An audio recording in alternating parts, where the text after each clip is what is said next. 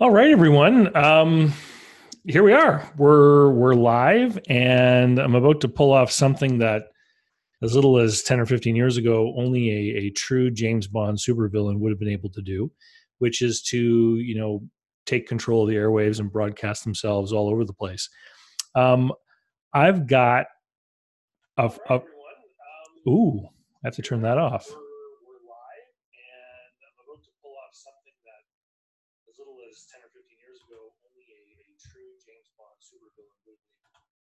There we go. All right. Bear with me. It's the first first time I've done this. Last time I did a live broadcast, it was when I was launching the um, cash flow forecasting and business plan writing program, and uh, it was Google Hangouts was the interface then, and so now the interface is through Zoom, which is what is going to allow me to have guests come just like a normal Zoom meeting if you've ever been on one. So here are are some of the things I'd like to point out to you guys is that um, there is a delay. So there's a 20 second delay between what I am saying in the real world and what you guys are watching out there. So I'm just going to send an email out to the list, which will go onto Twitter and Facebook to let everyone know that we're starting. Um, you can comment on the YouTube feed on the side of the feed but I will see that 20 seconds after you type. Yes, that's how it works. So if you type a question or a comment in there and I don't re- respond to it right away, that's why there's a 20 second delay. Um, perfect. Let me get my screens all set up here and and we can get started. All right. So if you're out there and you're listening live, and I can see that there are people already starting to filter into the room, um, uh, would someone just put something in the comments because I just want to see that I'm able to I'm able to see it.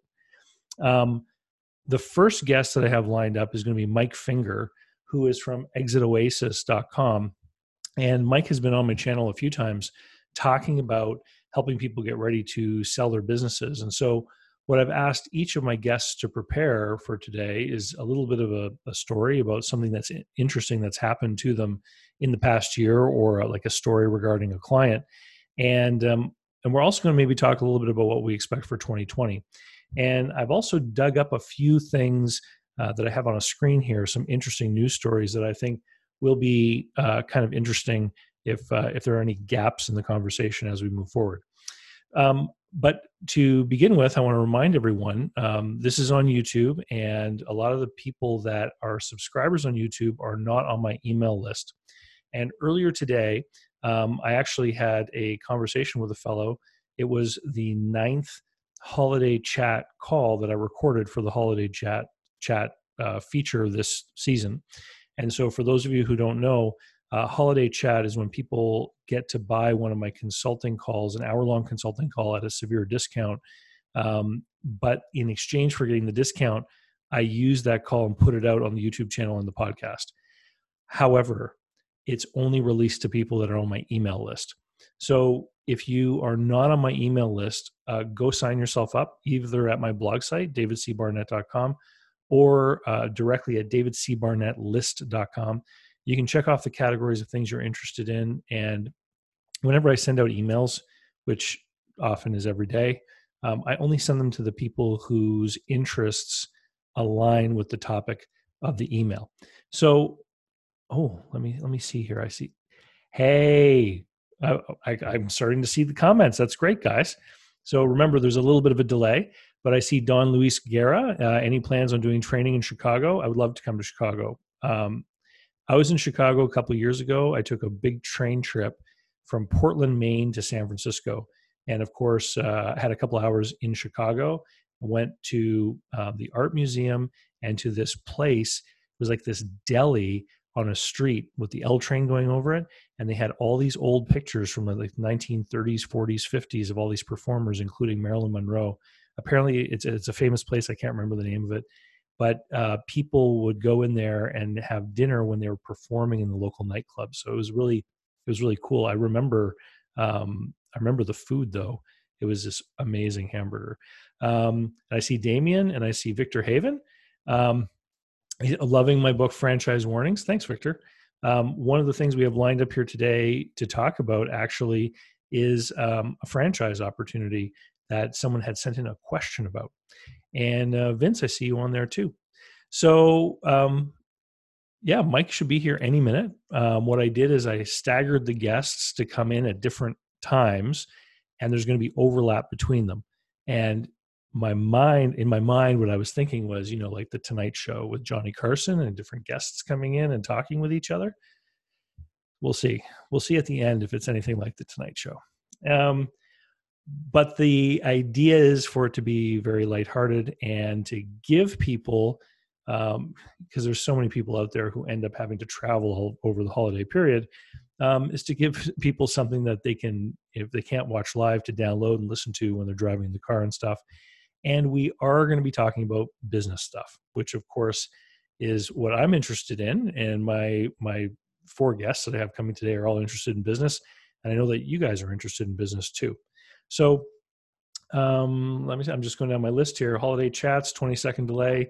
Mike Finger is going to be on any moment. And as we're talking, if you guys have any questions, comments, or want to bring things up, um, yeah, feel free to use the comment box there on YouTube. Um, you know, Victor, you mentioned franchise warnings. It's interesting. Uh, whenever I go into the Amazon backdoor, like the, the place where authors can go to see the sales and things, what's interesting, oh, there's Mike.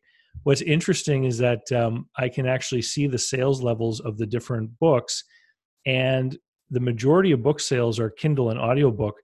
But as we get closer to Christmas, I can see paperbacks and what they call expanded distribution because um, you know people can walk into any independent bookstore or barnes and noble or any kind of bookstore and ask for one of my books and it will actually get shipped out by amazon mike can you hear me i can david how are you um, great. Uh, Merry Christmas.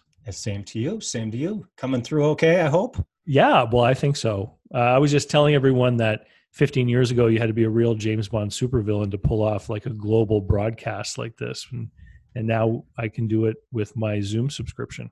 Right. It's crazy, isn't it? I even decorated. Uh, well, so did I. I tried to come up with the best, uh, most festive uh, oh. picture I could come up with, and uh, it, it, was the one you used to promote the uh, the YouTube live. I, the antler. It, it, made me smile. Those antlers were were given to me. The the um, do you have the Progress Club where you are? Uh, it doesn't ring a bell for me. It's a service club. It's like Rotary okay. or Kiwanis, sure. and so there's a chapter of the Progress Club here in town, and one of the big events that they do every year is the Antler Breakfast. And so it's right downtown at one of the big hotels, and all the business people that work in the offices all go to this thing. And you you buy a ticket; it's fifteen bucks, and you're served breakfast and you, all kinds of breakfast food there. But when you go in, everyone is handed one of those sets of antlers, and you have to put it on. And so, like the mayor and all the radio station people and all the bankers, everybody's sitting there with these silly antlers on and this year there was no school on that day. So I brought the kids.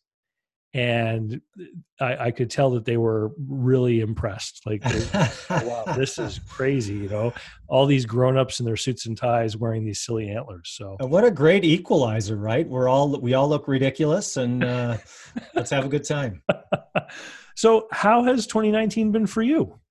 2019 has been good. I've uh, I've learned a lot. I've uh, seen a lot of uh, activity and growth, um, and uh, no, it's been it's been a, a, a, great year. How about how about for you?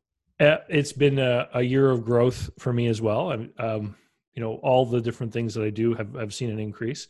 Yeah. Um, but the, um, the the big question I wanted to ask you because you, you used to be a business broker and I used to be a business broker. Yep. And, and I took what I learned from being a business broker to try to create a new kind of business for myself. And so have you.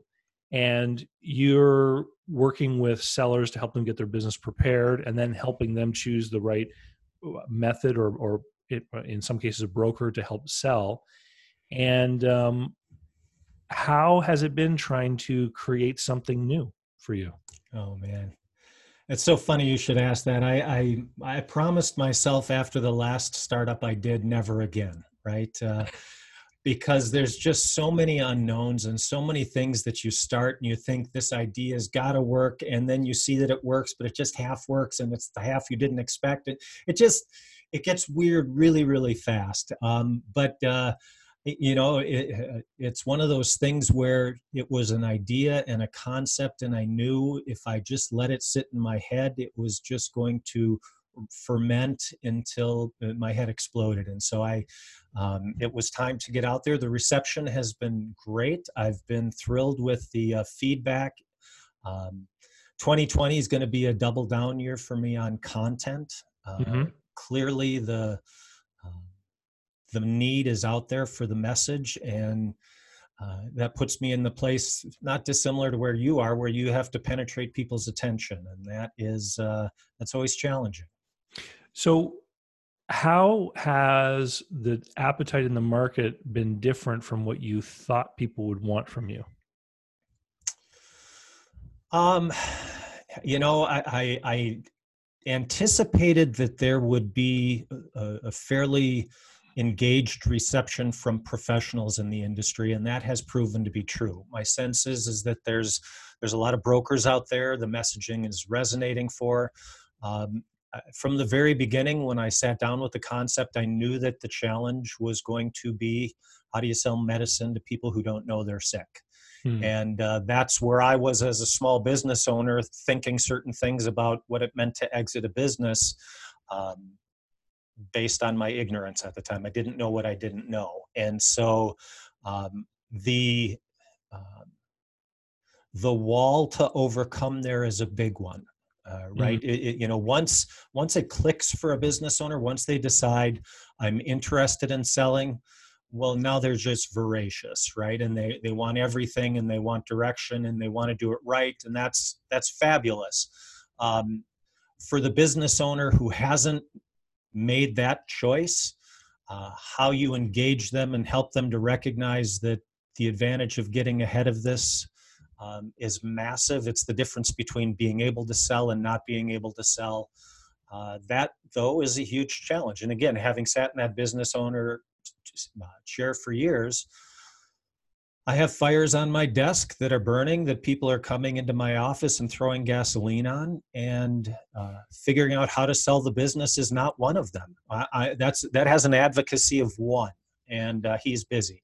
Well, well, you know, it's it's it's funny because um, you know along the same lines the way the way i always thought about it when i had my brokerage office open because i was trying to get their attention because i wanted to list yeah. their business for sale um, you know selling the business is a top level strategic kind of thing and and the amount of time that most small businesses owners apply to top level strategic things is very limited because they they're typically filling in many C level roles as well as middle management roles and sometimes they're doing work in the business yeah. right and so if they've got all of these different roles that are mission critical to making the the till ring you know with money you know whatever gets addressed in that that tiny amount of time they can apply to that top strategic level of thinking is well there's not much that can happen in there. And oftentimes there's other things like you say that can squeeze out the the topic you know?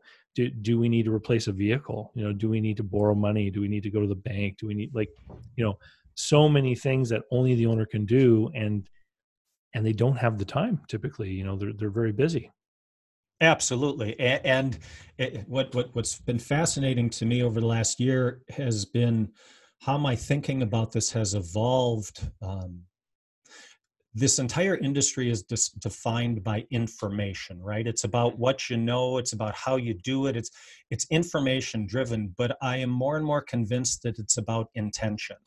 Um, because once the business owner decides that they're going to that they want to be sale ready all of those small decisions that you talked about do i need to replace a car? Do i do every one of those decisions gets slightly changed right? I i, I oh. view it a little differently than i was going to.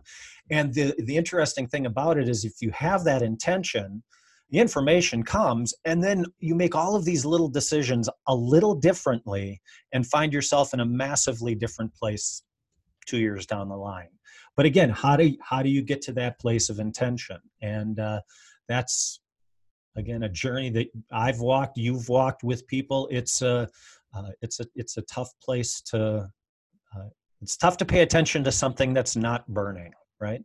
How um, can you tell us a story of one of your clients you've helped this year? Oh yeah, it's um, I, I, think my favorite uh, my favorite engagement um, w- actually occurred at the end of last year. It was a client I'd been working with for about two years, um, and during that time, you know, made a number of changes with her business. She sold at the very end of last year, and we are connected on social media. And so, while we've only, I, I think we got together once or twice over the course of the year, um, I've had more fun than I knew I would watching her social media over the course of this last year as she's gone from business owner to everything else, right? Now my life can be different. Now, what do I want to do? And just watching how that's taken shape in the form of uh, pictures on the beach with her kids to um, you know a new a new business engagement that she's considering it just eh, that has been way more fun than I than I knew it could be. Um, and again, it's not like I'm, you know, talking with her every moment, but just watching the freedom that that created for her was been, has been a lot of fun. You know, um, you know the the holiday chat calls that I do, the Absolutely. the special one on ones. Um, I I just recorded one the other day, and it's going to be released in the next few days to people on the email list. But it's uh, the, the the caller's main concern is he said, I want to buy a business, but I don't want to buy a job. And I said, the fact that you are speaking about that is 80% of the battle. Be- because it's, it's, you know, for most small business people, when they get into that, they're, they're daydreaming about the business is often a, they're thinking about the functions and, you know, serving clients. And the guy who opens a pizzeria is thinking about spinning the dough with his hands, you sure. know, and in, they're not thinking about C level decisions being made, you know, in, in the back room where their office is. And so, in the case of this particular client, um, how aware was she of the kinds of things that she should have been doing in her business? It sounds like she was very trapped in the day to day. You know, it was that that was uh, a big part of the journey that we took together the previous two years, going from a place where she had managers to a place where she had a management team, uh, going to a place where she had an open door policy uh, f- for dealing with employees to a place where she didn't have an office in the office. Um, you know, it was those sorts of things where it, it created a very tangible difference for her um, for and for her managers and for her employees so that when this transition actually took place it was uh, not only not a surprise i think but also uh, so much smoother than it could have been but I, am interested what what do you tell that caller what what do you explain to them about because I, i'm a firm believer that when you buy a business especially if it's, it's in an industry you don't know you'd better be ready to dive into the deep end uh, for a serious amount of time before you, uh, you know, so you can learn the business. What, what what's uh, how, how did you direct? Well, the, the, the question was about how to eventually become an um, an absent owner or an owner who's away most of the time. Sure. And so what we ended up talking about is the difference between, um, you know, I, I look at businesses that have a lot of locations that are not independently owned. So if you think about gas station chains, right? Exxon, hundreds yeah. of gas stations. Yep. Each one has a, a manager, but but that's not where the skill set lies in running a chain of gas stations. It's the next level up. It's the regional manager who's looking at the reports from all the gas stations because they are overseeing what the managers are doing. And so if you're going to own a business and not be there, that's the skill you need to have is how can I look at some pretty summarized information and understand if things are being run properly in the business. And uh, you ever watch that show Bar Rescue? Oh, sure. Yeah. Yeah. So there was one episode. What's his name? Taffer. Oh, I don't recall. John, Jim Taffer, I think Jim Tafford. Um, he was in Chicago actually, and um, and we have a live viewer from Chicago as well, as well as from India. And Daniel just joined as well. This is kind of cool. Um, so John Taffer was in a bar in Chicago, and they were he was doing his old makeover thing where he was redecorating and changing things. And one of the issues with the bar is that the owner um, was was an older lady, and she would come in at the busier times of the week to help, right? Help, and so basically she would get in people she would get underfoot and she would she would get a, you know interrupt people and ask questions and stuff and at the end of the makeover when john tafford and the manager were giving the playbook for the night you know who's doing what who's filling what role. She was like so what do i do? And john turned to her and said well dear owners actually can do their job from home. Time for you to leave. And he sent her home. Right? And and and that is so true. If everything is set up correctly you know the owner's job is to meet with management and figure out are we hitting our numbers are we achieving our you know goals and, and all that kind of stuff absolutely just, just like over at the at the big uh, big companies you know the president meets with the board and has to report to them and eventually if you can get things running that well well then you can retire without even selling the business Right. In fact, I, I want to. You did a video I know um, talking about why a manager-run business might not be as attractive to a p- potential buyer as you think it is, and, and speaking to that exact point, right? Because Yep. that that concept that yes, that's the role for the owner, but it's the informed owner. It's the one that can get the five-minute call from the manager, Mhm. get three key numbers and understand all of the implications of those numbers and direct because of that. And to, because to- because he was the manager for 30 yeah years. yeah exactly exactly. I can sniff something and know what it means um, instead of having to spend three hours diagnosing. And that's uh, you don't get that overnight. Uh, no. No you don't and and the the place where i really saw this in action is i had a, a business buyer named tony who bought four different businesses from me. And he was a v he had a job while he was buying businesses. Is that right? And he had been a vp at a major energy company. And the way that he was vice president is he had many different department heads under him. And so how would he manage them? It's through this kind of very very same thing. And this is where his skill set came from So every one of those departments had a, like a weekly report summarized activity report so he could quickly see what was happening. And then whenever he bought a business that was the first thing he implemented was the same kind of summary report so that he could see what was going on. It was very cool. So for 2020 then your aim is going to be to increase the amount of content you create. You're going to you're going to uh, do a regular show or Uh, no, n- not a. I boy, I, I got to tell you what. I, I I've done enough of the podcast guesting over the course of the year, which I thoroughly enjoy. To know I never want to do what you do in terms of the hosting side. I, I just the, the the meat grinder that that represents, the constant need to generate. Um, uh, my brain doesn't quite work that way and so uh, sometimes i find the stuff just flows out easy peasy and then sometimes there's a two week lag where i'm like what in the world am i going to talk about? And so the curation that i do on the site your stuff other stuff um, again I, the promise we look to make to our uh, subscribers to our, our, our viewers on the site is we look for the best stuff on this topic that we can find on the web I'm egotistical enough to think sometimes that's my stuff, but quite often it's other people's stuff. And so I can find good I can find good content and not have to create it. That's that's a win for for the readers. and of course we're talking about exitoasis.com that's that's the the web, website which um, if you have a business and you're planning on exiting a great great resource I appreciate that, uh, Yeah. David. Tell me what uh, tell me what you see 2020 being. I, I I wanted to figure out a good way to ask you the question, and so here here's my here's my question to you. If somebody sends you a check for a million dollars, David, based on your perception of what's happening in the economy and what 2020 is going to look like, what do you do with the money? Are you going to bury it in the backyard? Are you going to rush out and buy a business that is going to be in the market? What's what are you doing with the money? Well i certainly won't be buying any european sovereign bonds at negative interest rates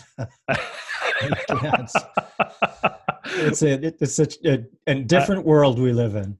so i i was there's there are several podcasts and, and things that i listen to that are related to what i do here like my show and everything but they're also just related to my own personal interest and one of my personal bits of interest is economics and, and learning about markets and stuff like this and so i i listened to this one report um, McAlvany Update. It's a weekly show uh, from a guy in Colorado, and um, so he was talking about these negative interest rates, and he was at a conference in New York City where there was a speaker talking about the the unmanaged investments. So there's all these new apps now on your phone, and and they feature very low fees because there's no there are no people working, right? And so a lot of investors, particularly millennials who are very comfortable with this technology, they're signing up for these app-based investing programs and they'll put money into it and they'll simply buy indexes, mm-hmm. right? And so so what he was saying because I still can't figure out who would buy a negative interest bond, right? So the indexes, so some company out there, some management company creates a, a, global bond index, and it's just to track the overall performance of bonds. So if the government of a country like Germany is got a lot of bonds out there, then they're going to put that in the index, right? Because it's it's important to the nations of the world, and Germany issues a lot of bonds.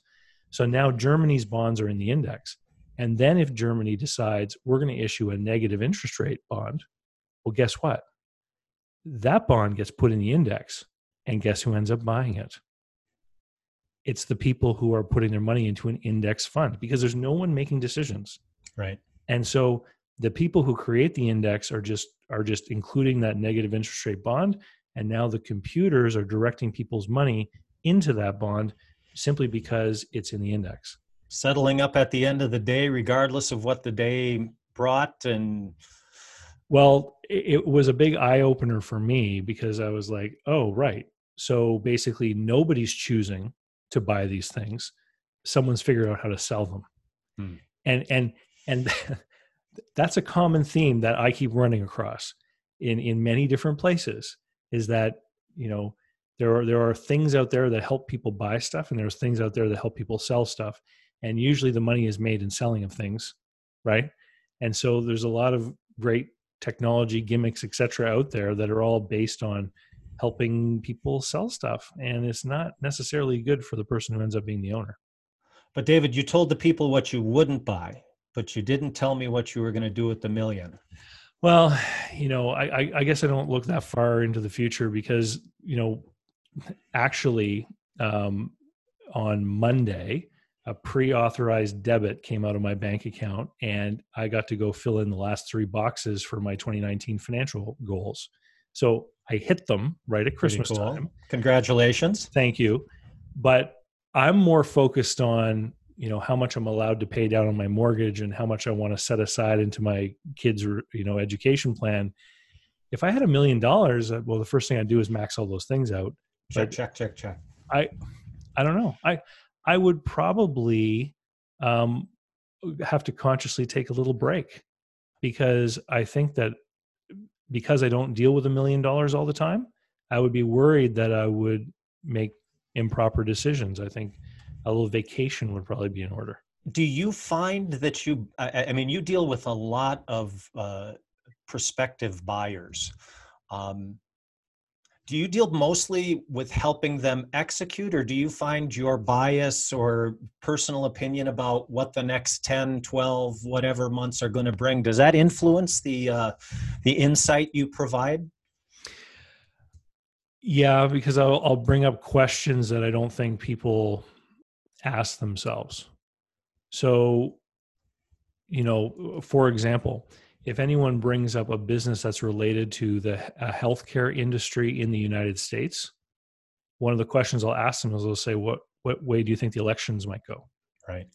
Be- because you know, when we think about political risk, we usually think about developing countries. But I think with respect to healthcare, there's political risk in the United States because you have a big faction of the the political conversation about making drastic changes to that, right? And I don't know, it could make opportunities for entrepreneurs, it could close off opportunities for entrepreneurs. But when people are looking at buying a business to support their family and achieve their financial goals, one of the things that they are looking for is a stable cash flow. Right. And and the stuff that could, you know, triple next week. I mean, that's the that's the Silicon Valley stuff, right? right. I mean, that that is the speculative stuff that most people who are taking their savings and borrowing against their home and from the local bank, they don't want to get into something that's speculative. That's right. right. Yep. So I hope that answers yeah, your question. Well, no, it, it, feels like when I look at next year, I feel like I have a fair amount of stability for 10 months, and then who knows, right? Who knows what happens after that? Um, it seems like the the election we're facing represents a uh, an opportunity for anything on the spectrum to occur and be perfectly justified and have everyone look and say well why didn't you expect this to happen? Didn't you know that, it's a um, I, I, I will say that when I look at 2020 and beyond, I, I have to feel like small business owners that have been thinking about selling but not engaged the topic, have not moved forward, have not listed that business. If they're in their late 50, mid 60s, um, I think we're going to look back on this last couple of years as a golden age of selling a business that uh, mm. um, might be pretty uh, pretty unique historically. Um, easy money. Um, uh, it's it's really cool to be an entrepreneur right now, right? It, it's yeah. Um, so it. I wonder. Uh, I wonder how many are going to end up regretting that they've waited. Well, I lived through the last one in my brokerage. And the so the last downturn was basically 08, 09 ish, right?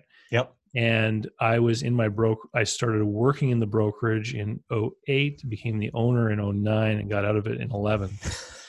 and so um in that period what a lousy time what a lousy time to take that challenge on wasn't it no, it was it was the it was a good time, and and, and I think and this is why this is why I don't necessarily. I think that you're right. I think that if things turn down, and we've had ten years of of growth on paper, you know, the numbers that are publicized has been yep. ten years of growth, and everything is purported to be good. There are people out there who have alternative ways to calculate inflation who say it hasn't been so great, but um, you know it just typically doesn't go for longer than that. No, we're already well beyond the time it typically goes. Right. So we're due for this downturn. And in, you know, so the sellers may regret that they didn't sell when all their numbers look great and they had year over year growth and record profits. Um, and so, yeah, I think if you're a seller and you miss out on this, you may be a little bit regretful, but the, some of them will simply wait you know, and maybe they, the IBBA report that I looked at a couple weeks ago, um, there was a comment in there um, which talked about if sellers don't act now, they may have to hang on for four or five years. That's what I saw back in those years. Yep. People were, I had to tell people their business was worth less than they thought, and they said, "Well, I'm just going to wait for sales to recover." So, so the market contracts, you know, because the availability of businesses will decline as some of these sellers simply won't move forward if they don't have to. And as far as the buyers go, it can create opportunities for more creative deals that would not normally be accepted in the market. You know, when sellers are out there that have a business that a lot of people could operate and they know that people can get 90% financing at the SBA, they tend to want that deal. Right. They say, I'll just wait for the guy who can qualify at the bank. When the bank changes the rules and all of a sudden the money isn't as easily flowing, then you have to be more creative and that's what i took out of that period of time. I mean um, in one there was one year i think i did nine deals with no business financing. Interesting. So it, some people refinanced their homes they used personal credit you know to to get their down payment together but it was just their money and the seller holding a note. And and so showing the seller why they should take those deals and why it made sense and encouraging the buyers to make the offers when a lot of them felt shy about making that offer you know i, I learned the kinds of deals that really do get done. Yeah. and and they're still getting done. I was doing research for a client on uh, plant nurseries recently um, and it was in a, one of the northern states so very seasonal business. And there's a database of sba deal data that is available out there and then there's the other databases um, that you probably used when you were at, Sunbelt, which are broker generated data. Sure. In the broker generated data, I found three transactions in the last two years that were 50% seller finance. which you won't find if you look in the SBA deal database because it's only deals that were done under SBA, you know, loan programs, right? Sure. And if you t- look at the financial press and you look at the small business press, nobody's talking about all the businesses being sold with 50% seller financing. But there they were, three of them, mm-hmm. right? So, so the deals do get done. Uh, I see it with the Business Buyer Advantage Group program because I encourage people to make these offers. And sellers who say, I'll never do that are countering with some degree of seller finance. So they will do it if they believe it's the right person and so it, it really comes down to relationship a lot of the time it does and i, I think you make an excellent point that really uh, regardless of what the macro data is this always comes down to a personal decision it always mm. comes down to a, a, a, set of personal circumstances and variables that impact uh, why i make the decision and yes i might regret that i get x instead of y for my for my uh, uh my value uh, but that I, I guess for me that well here here's the other thing and don't forget this. The multiples on small businesses are quite low. So a seller today who did not sell and didn't get top dollar still owned the business through some very profitable times. True. And so a lot of what they would have realized in a successful sale they've gotten it anyway by being the owner you know, I, th- I think that's that's an interesting perspective. Uh, what I challenge my clients to look at is not just viewing this as the peak of the mountain, right? The sale shouldn't necessarily just be, you know, reaching the top of Everest because there's plateaus along the way, and there's so many different. I, I started with the story of the client who sold and now is finding these opportunities developing and coming available and um, when somebody tells me why would i sell now? Things are going good. Um, that's the that's the reality that comes to mind for me i think. Is that is that really what it's about? Are we really waiting until the business is so painful? Because eh, i'm sure you've seen people try to sell in those scenarios and we both know how difficult that is. Well it's funny and again anyone who's who's watching this video if you haven't signed up to the email list you should because one of the holiday chat calls that i recorded is from a fellow who um, bought a business two years ago. He's worked he worked in it for 12 years. So he worked in the business for 10 years.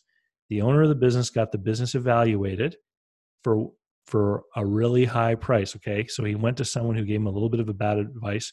Hey Henry, how you doing? Hello. And um, so then they went to market. They were they were trying to sell it for years, and they couldn't get anyone to bite at that price. And and they started to reduce their asking price while the the gas the foot came off the gas pedal and sales started to curve down and profitability started to curve down. And the thing started to deteriorate. And eventually this guy who was an employee in the firm bought it for he didn't say the exact price but he said far far less than the original asking price. Sure. And so it was an inside detailed story and that's in one of the holiday chat recordings of of observing this. And then the guy took advantage of the situation. He ended up becoming the owner. And then this one of the sell there were there were partners. One of the sellers became an employee of his. So interesting. he's in the i business. look forward to seeing it. Hello henry. How you doing? Hey mike. How are you? Doing well thanks. How uh, how are things at, so in texas you guys don't have any aspiration for snow. So do, do, do, what what is Christmas decorating like in Texas? well, it varies. This year it will be warm. Tomorrow is supposed to be picture perfect day, 71 high. But in my 30 years in Texas, we did have one white Christmas, and that oh, was oh, wow. about 15 years ago. Yeah. And do people get uh, like spruce or fir Christmas trees? Is that a thing that people do there? Sure. Yeah, absolutely. There's live Christmas trees often. Uh, we've gone to an artificial one because we got tired of paying 150 bucks for a tree that died two weeks later. What? So yeah. Hundred, I guess. Well, to get a you know to get a decent size one, it's in that price range, even at even at like Home Depot. And I think it was the last year we did it. My wife, because you can return them, but you know, imagine that, right? Taking everything off and returning it, you're not going to do it. So we just got tired of that and got an artificial one. Because about four or five weeks ago, if you were to drive on the highway around here, you would see truck after truck after truck yeah. of these Christmas trees all Coming tightly bundled stacked up, heading for those places. But uh, sure, even when I growing up living in Miami, we used to get a real tree sometimes. Then my sister developed had an allergy for it, so there went the real Christmas tree. But yeah, even even in South Florida, people do live now dead Christmas trees.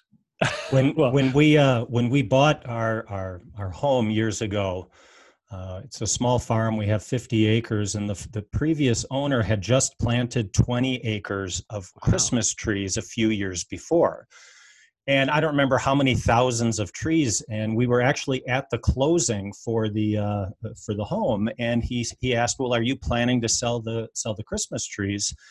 I said, "Yeah, you know, I think we'll I think we could do that." And he said, "Well, do you want to pay me to trim them this year. And I said, Well, what do you mean? And he said, Well, you have to go out and trim every tree every year. You have to groom them. Yeah. exactly. Exactly. And uh, then I told him I didn't think we were going to be selling them as Christmas trees. And we've just watched them grow and spread since we bought the place. But, Interesting.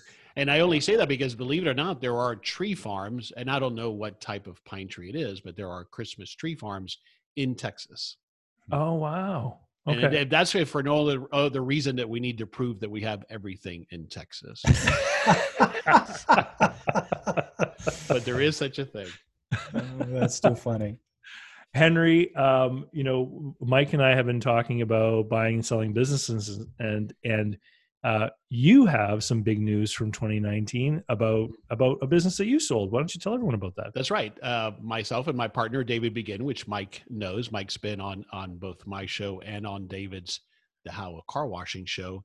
So we sold the three car washes. Now that was primarily David Begin's business. He had had the initial two locations for, I believe, 12 years, highly successful. I mean, top top percentile per, uh, performance units and then I had been kind of a de facto partner of his for years. And then we finally invested together in what was his third location. So we had that one open for just a year. And then it was just an one of those things, an offer we can't refuse. Couldn't refuse anyway. So, so this ties into what Mike and I were just talking about because I, I listened to the podcast you did, and and and for anyone listening, it's the How of Business is the name of the podcast, and I'm sure you're on all the platforms that people would use. That's right. Um, the the where you described because the buyer of the car washes was a private equity firm correct right and so right. mike mike this gets back into your point about you know things go really well there's a lot of money out there there's a lot of liquidity and what has been happening because of the, the public the publicly traded companies the rates of return are going so low mm-hmm. people are jamming money downward you know, to the smaller and smaller businesses and, and henry here has been one of the beneficiaries yeah, and and we were in an industry that is highly fragmented even still. There is no national chain of car washes, for example. Mm. And so there's a tremendous opportunity there. There are approximately the count anybody will tell you about 25,000 what we call tunnels in just the United States. The largest chain uh, has about 300 units. So that tells you, and there's only one or two, maybe three big boys in that number of unit range and then it's individual owners like myself and David Begin. So there's a tremendous opportunity for mm. consolidation, economies of scale, and building a at least a regional brand. And so that's what a lot of these people are looking to do. So, I mean, around here, car washes often go on the same property as gas station, convenience mm. store type type businesses. so, I'm I'm surprised that one of those sort of big fuel names, ha- or, or would one of them be one of these big players? They're not because, of course, their layout, the type of car wash that they have is, like you said, in combination with their gas station or convenience store. And the ones that we've built, that what's mostly been built uh, as far as standalone is, was called an exterior express, which is that you as the customer pay at a pay station. It might be automated. There might be a person there. You stay in your car it it washes the exterior, hence the term exterior express. Just it's the machine fast. moves around you. Well, well, no, actually, in ours it's a tunnel, which okay. gives you the the proper efficiency of the right equipment and a good quality wash.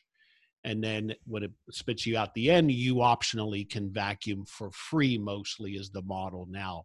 Okay. So that model is what's been built up in the last 15 years and really has expanded the market. It used to be you either had to choose from that quick wash at the car, at the gas station where it, it came over you and the quality there was poor at best, but you kind of had to get the stuff off your car. That's why you did it. And it was relatively cheap because you got a discount when you filled up or it was the full serve where you're paying a lot more money. Those still exist and they they serve a, a need in the market still.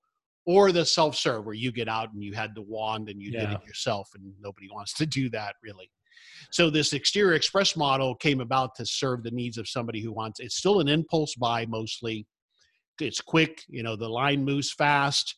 Uh, I can vacuum myself if I want to, and I still get a pretty darn good wash for you know anywhere from a starting point of seven dollars to ten dollars in that range. Yeah. So but as to your question though it doesn't tie into what a gas station is looking for because on our land for example there's no room to add a gas station. Hmm. yeah. Okay. All right.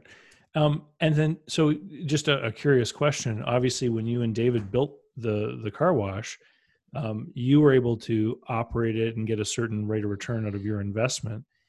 How well is the new owner going to do I, you know, it's a good question for the multiples that they're paying. They're they're looking at this as you alluded to, David, at, with a different investment model that's above my pay grade. Right? They're breaking it out. They're holding the equipment separately. They're refinancing this.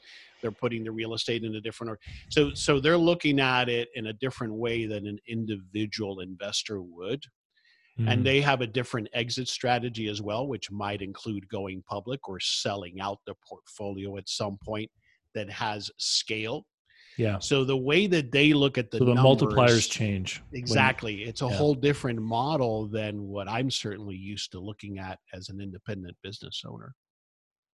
Well, congratulations. That's thanks. That's yeah. Big, great, awesome news yeah you know it, it was an interesting thing and we talk about it in that episode. The emotions behind it were the bigger challenge than the numbers right? It was it, from a financial perspective it made a lot of sense but the emotions behind it were i think more difficult to get through. Uh, so um, even for you because you weren't there all the time? Yeah because uh, yes because for me in part it was different than david's emotions for me it was i had just i spent it was a two year development process to open that third wash. And i acted as the project manager on it. So from the day that we put an loi on the piece of land to the day we opened was just over two years. And then one year of operations so i felt like i still hadn't gotten the return on that sweat investment.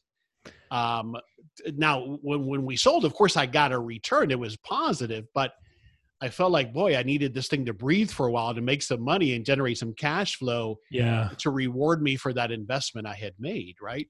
Well, Mike, you you had you flipped a couple car washes, didn't you? I had. Yep. Yeah, and so how long was the period that you ended up owning them between buying and selling?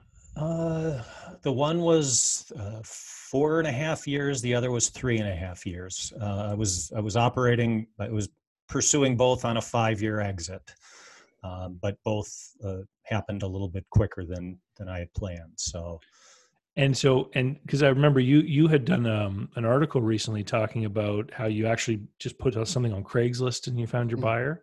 It and, was it, it was it was a weird one, yeah.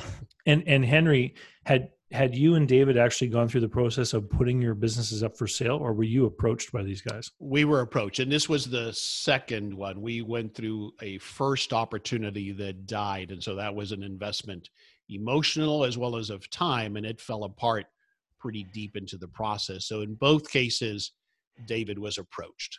Yeah. Okay. Uh, and by more than two. So we we were fortunate in that regard. We're in a market, the car wash market is one where if you've got a decent location and operation, you're going to be called on. Yeah. Yeah. Well, I've heard this from people in, in different industries that, you know, in, in some industries, people are telling me they're getting mail and phone calls from, from mm-hmm. family offices and PE companies and all, all, this kind of stuff.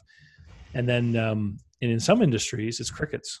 Yeah, exactly. Uh, I've, I've got one of uh, one of the guys who's in my advantage group coaching program is up in Saskatchewan, and in his uh, he did a, a, letter writing campaign and got like a 7% rate of people calling him back, like out of the letters he issued. And that was one of the, like people people had never heard of anyone going knocking on doors before in that offering business. to he was offering to sell his business or looking No, he was trying to buy. He was trying to Trying locate buy. businesses where people wanted to sell. I see. And so it was just a letter saying, I'm looking for a business in your industry. And if you thought about selling, give me a call. so is that seven percent is that good or bad Uh, direct response marketing, 2% is good. exactly so that that sounds pretty darn good that he got a Yeah. seven percent And, and it was because there's very little activity like that. i see Patricia, I saw that comment. We'll have none of that in here.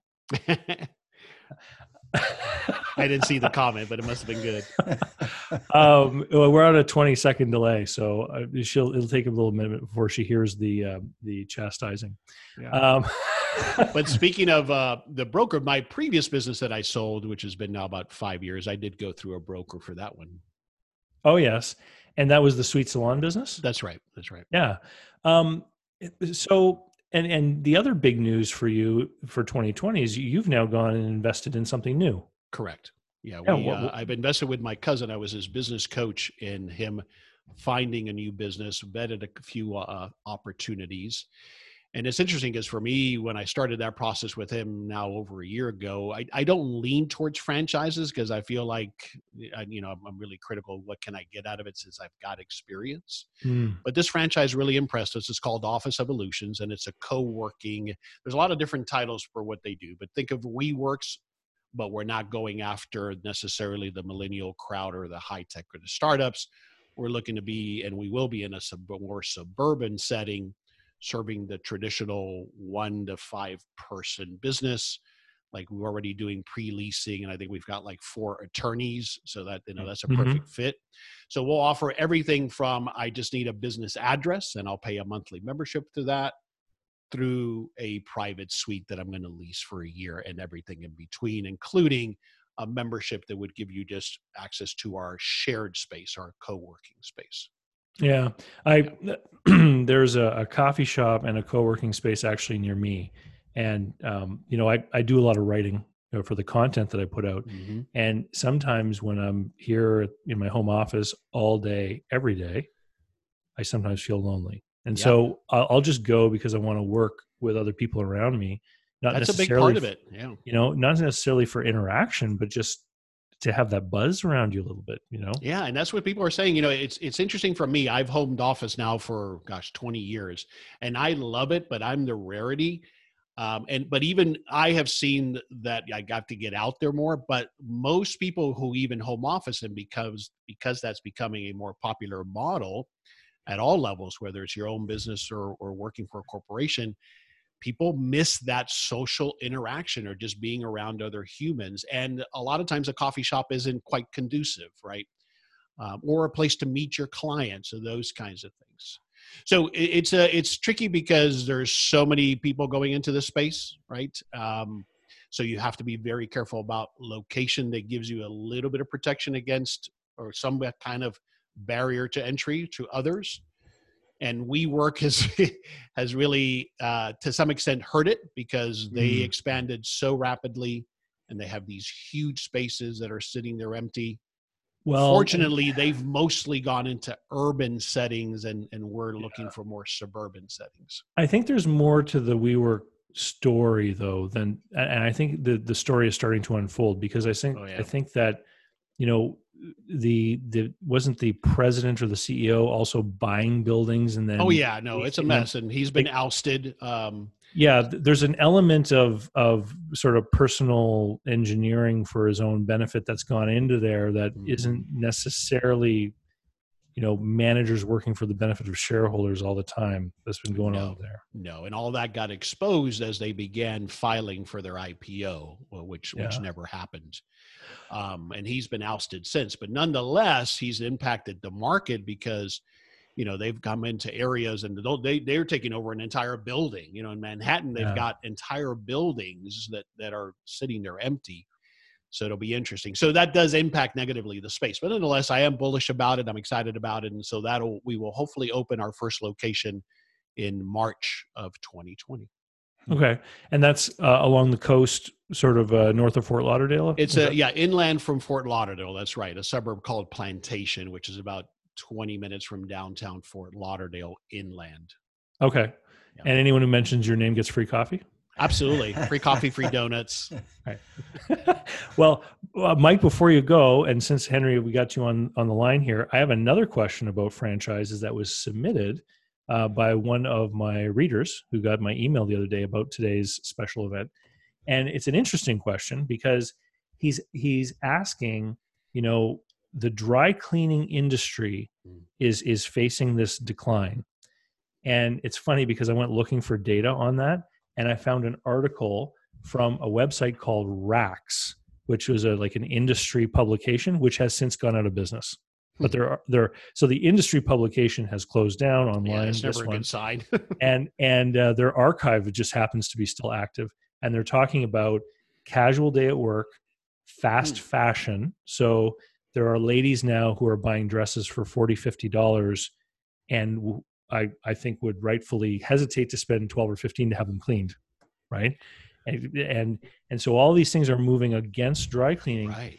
but the question is, why is Procter and Gamble spinning up a new franchise in the Midwest, Tide Dry Cleaners, Interesting. and they're trying to leverage the Tide brand name? And I thought it- I, I went and looked at the website, and you know that big round Tide logo is featured prominently on these locations. Mhm. And when I go down into the become a franchisee section, there's all kinds of information. They're obviously trying to recruit. Interesting. And you know, uh, what do you think of that?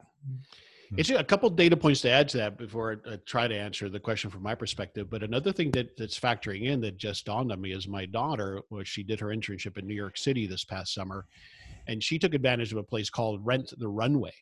Mm. And so for a membership, she got to rent outfits and she doesn't have to clean them before she returns them. Mm. So there, therein again, she was wearing, you know, all kinds of fashion items that she didn't have to worry about getting dry cleaned. They just return them dirty, and then I'm sure they've got a facility or a contract with somebody. Yeah. Um, but the other thing is, I've seen an emergence, and this was one of the businesses with my cousin, as I alluded to, we were looking at was the coin-operated laundry mats. I'm starting to see those, and there is one franchise out of Florida. They're just in their infancy.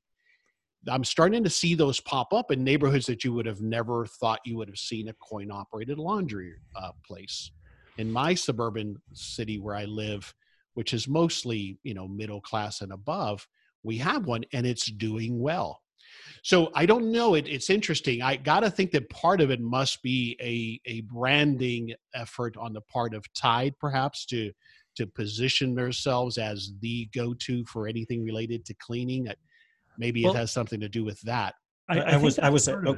I, I was actually kicking the tires on uh, on an opportunity here a couple of years back, where I had located uh, two or three dry cleaners that were for sale within a Mhm. distance where I looked at maybe being able to you know combine and and each of them happened to be the and were sold as the only dry cleaner in town Interesting. the problem was is that there was a hidden um, a competitive market there because yes they were the only dry cleaners in town but there were turns out three grocery stores that had pickup and drop off for dry cleaners uh, that they had. So i mean there was um there was a hidden uh, competitive marketplace there that didn't bring with it the chemical question and the Mm. hazardous material question and Right. okay i'm going to buy this site that's been a dry cleaner for 25 years what's in the dirt right i mean Mhm. those are huge issues in that industry in terms of uh, uh, the the, his, the history that comes with it and the fact that Right. the the small grocery store just sent them out in a truck and brought them back two days later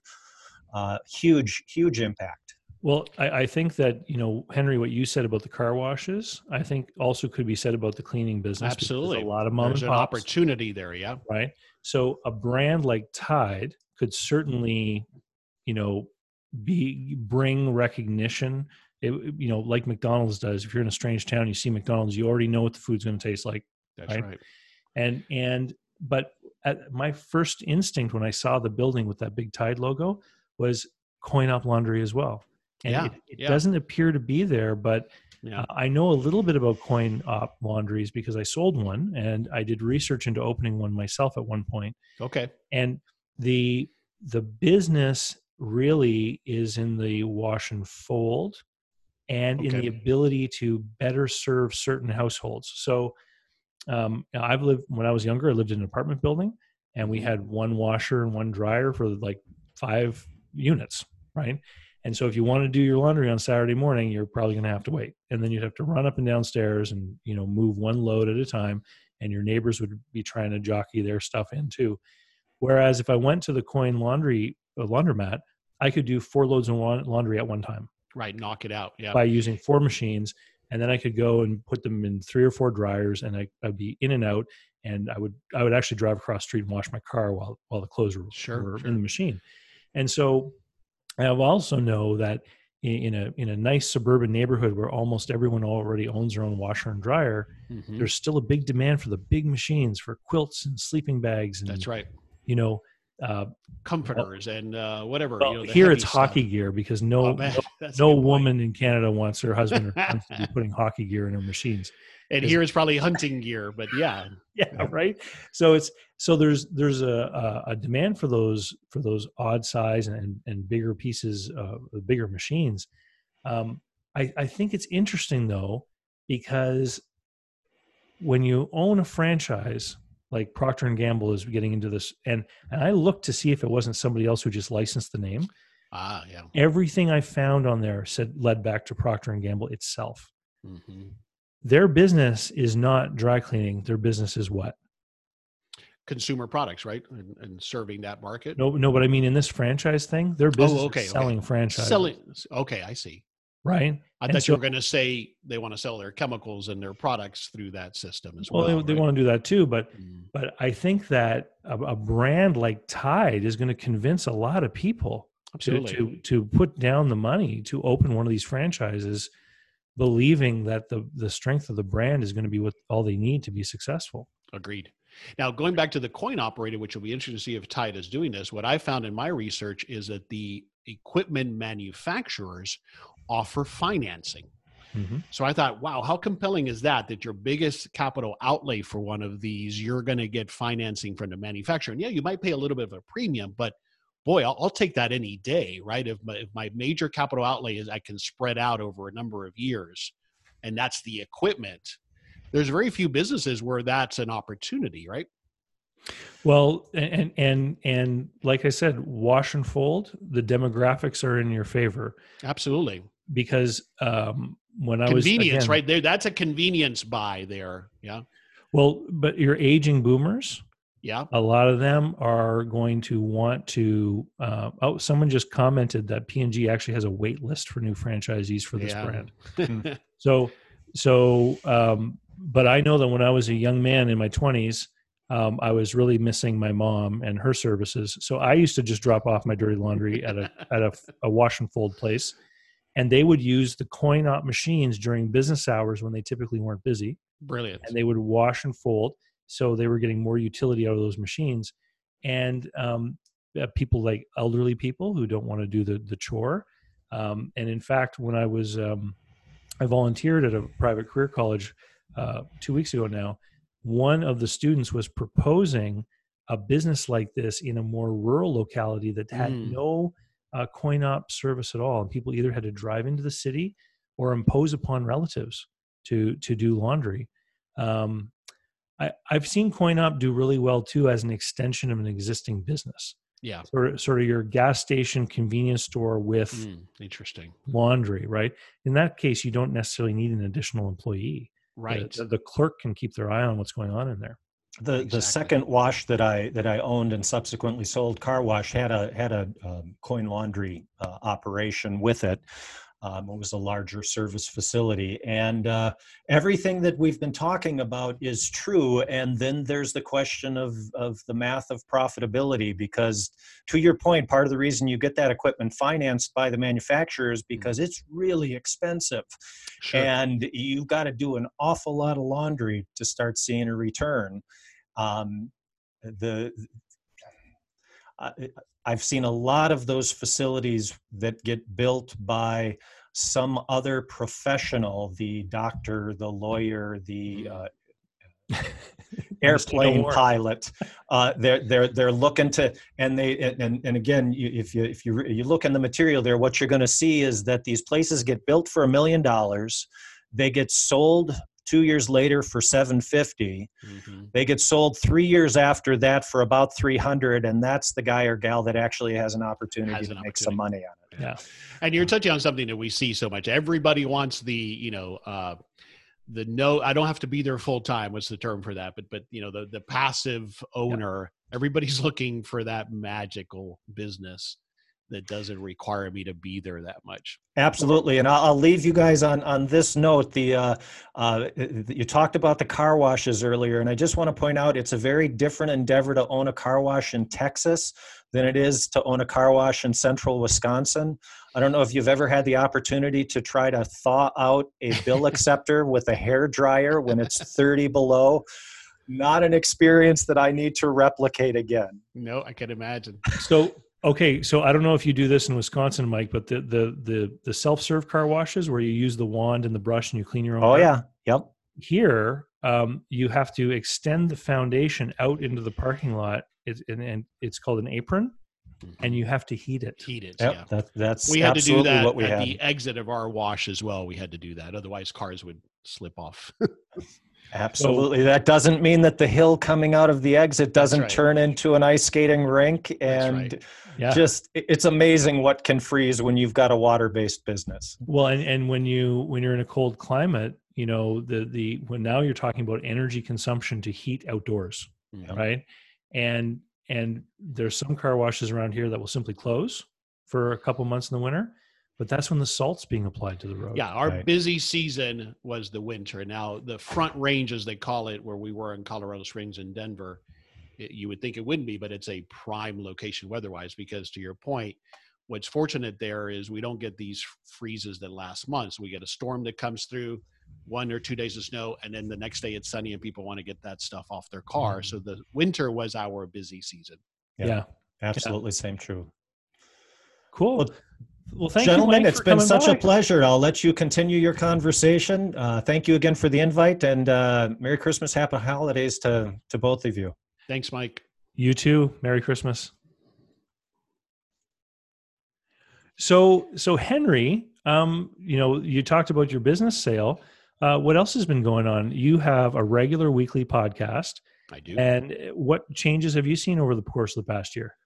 And there's Mark. Um, as far as the podcast goes, Yeah, You know, one of the things I'm starting to see and worry about, you know, the big challenge we have with as podcasters is discovery, people finding us.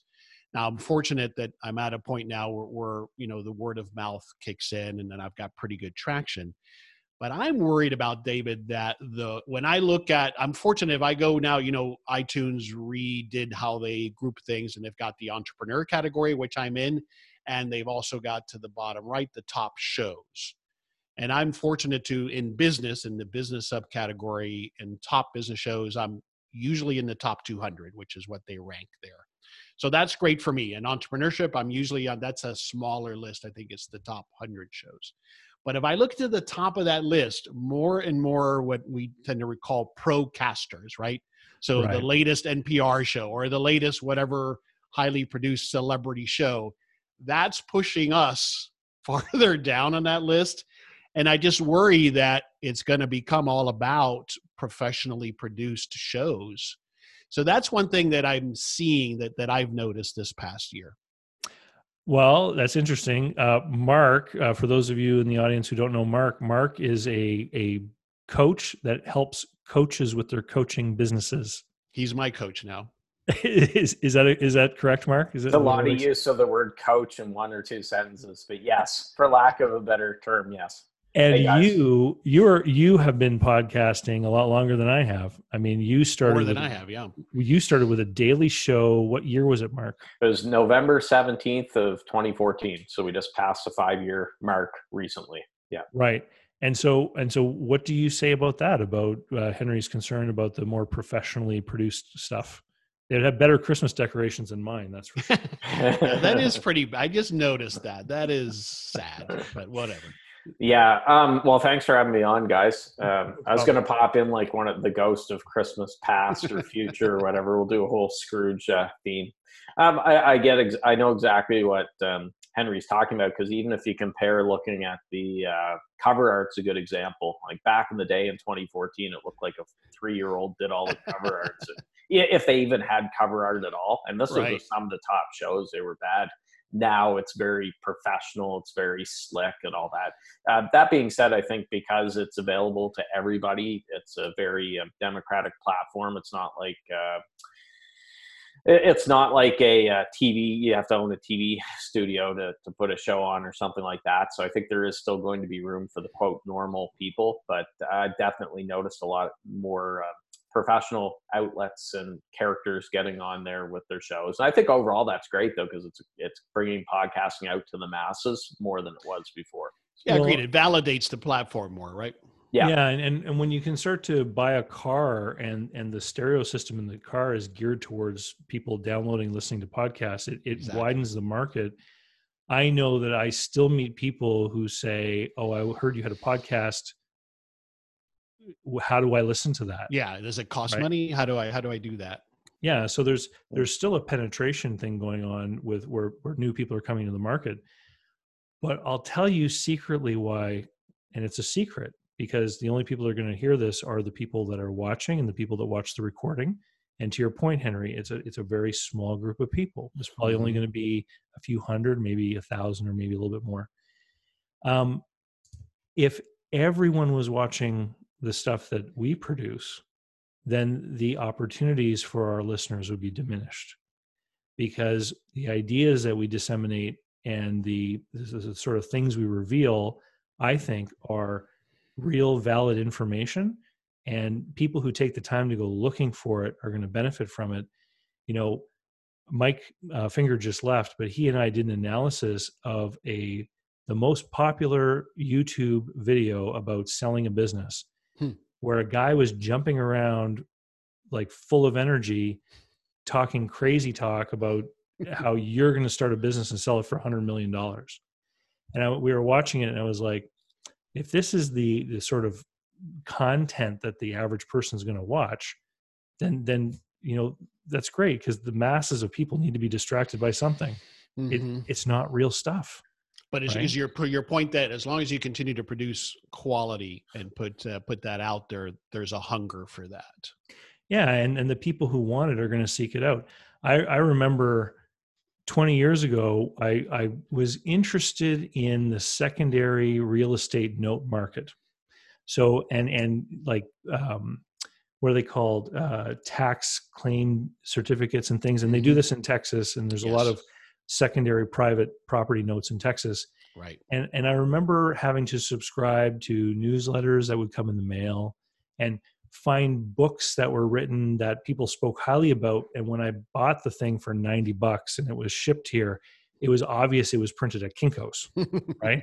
And so I realized I'm accessing a very tiny, you know, part of the information world by by getting and and that stuff now is on the internet but right. still there's not a lot of people looking there because not a lot of people are interested. And so if you're if you're very, really niched down in your content i i don't think you're ever going to have a huge audience but i think the audience you're going to attract are going to be the right people. Yeah that's that's what you hope for right? What's people that, whole, that you can impact there's that thousand true fans uh, that that's out there. Kevin Kelly talks about. Mm-hmm. So it, it, applies to business, but also if you're in music, if you're an artist, a writer, anything like that. If you have a thousand true fans, I'd argue it's even probably less. A couple hundred true fans buying all your stuff, you can have a really successful business. So, like you said, Dave, you don't have to go wide. You can go very narrow and, and deep sounds sounds dirty, but you know, we're talking about penetrating markets and stuff. Yeah. Uh, thanks for making it that way, Mark.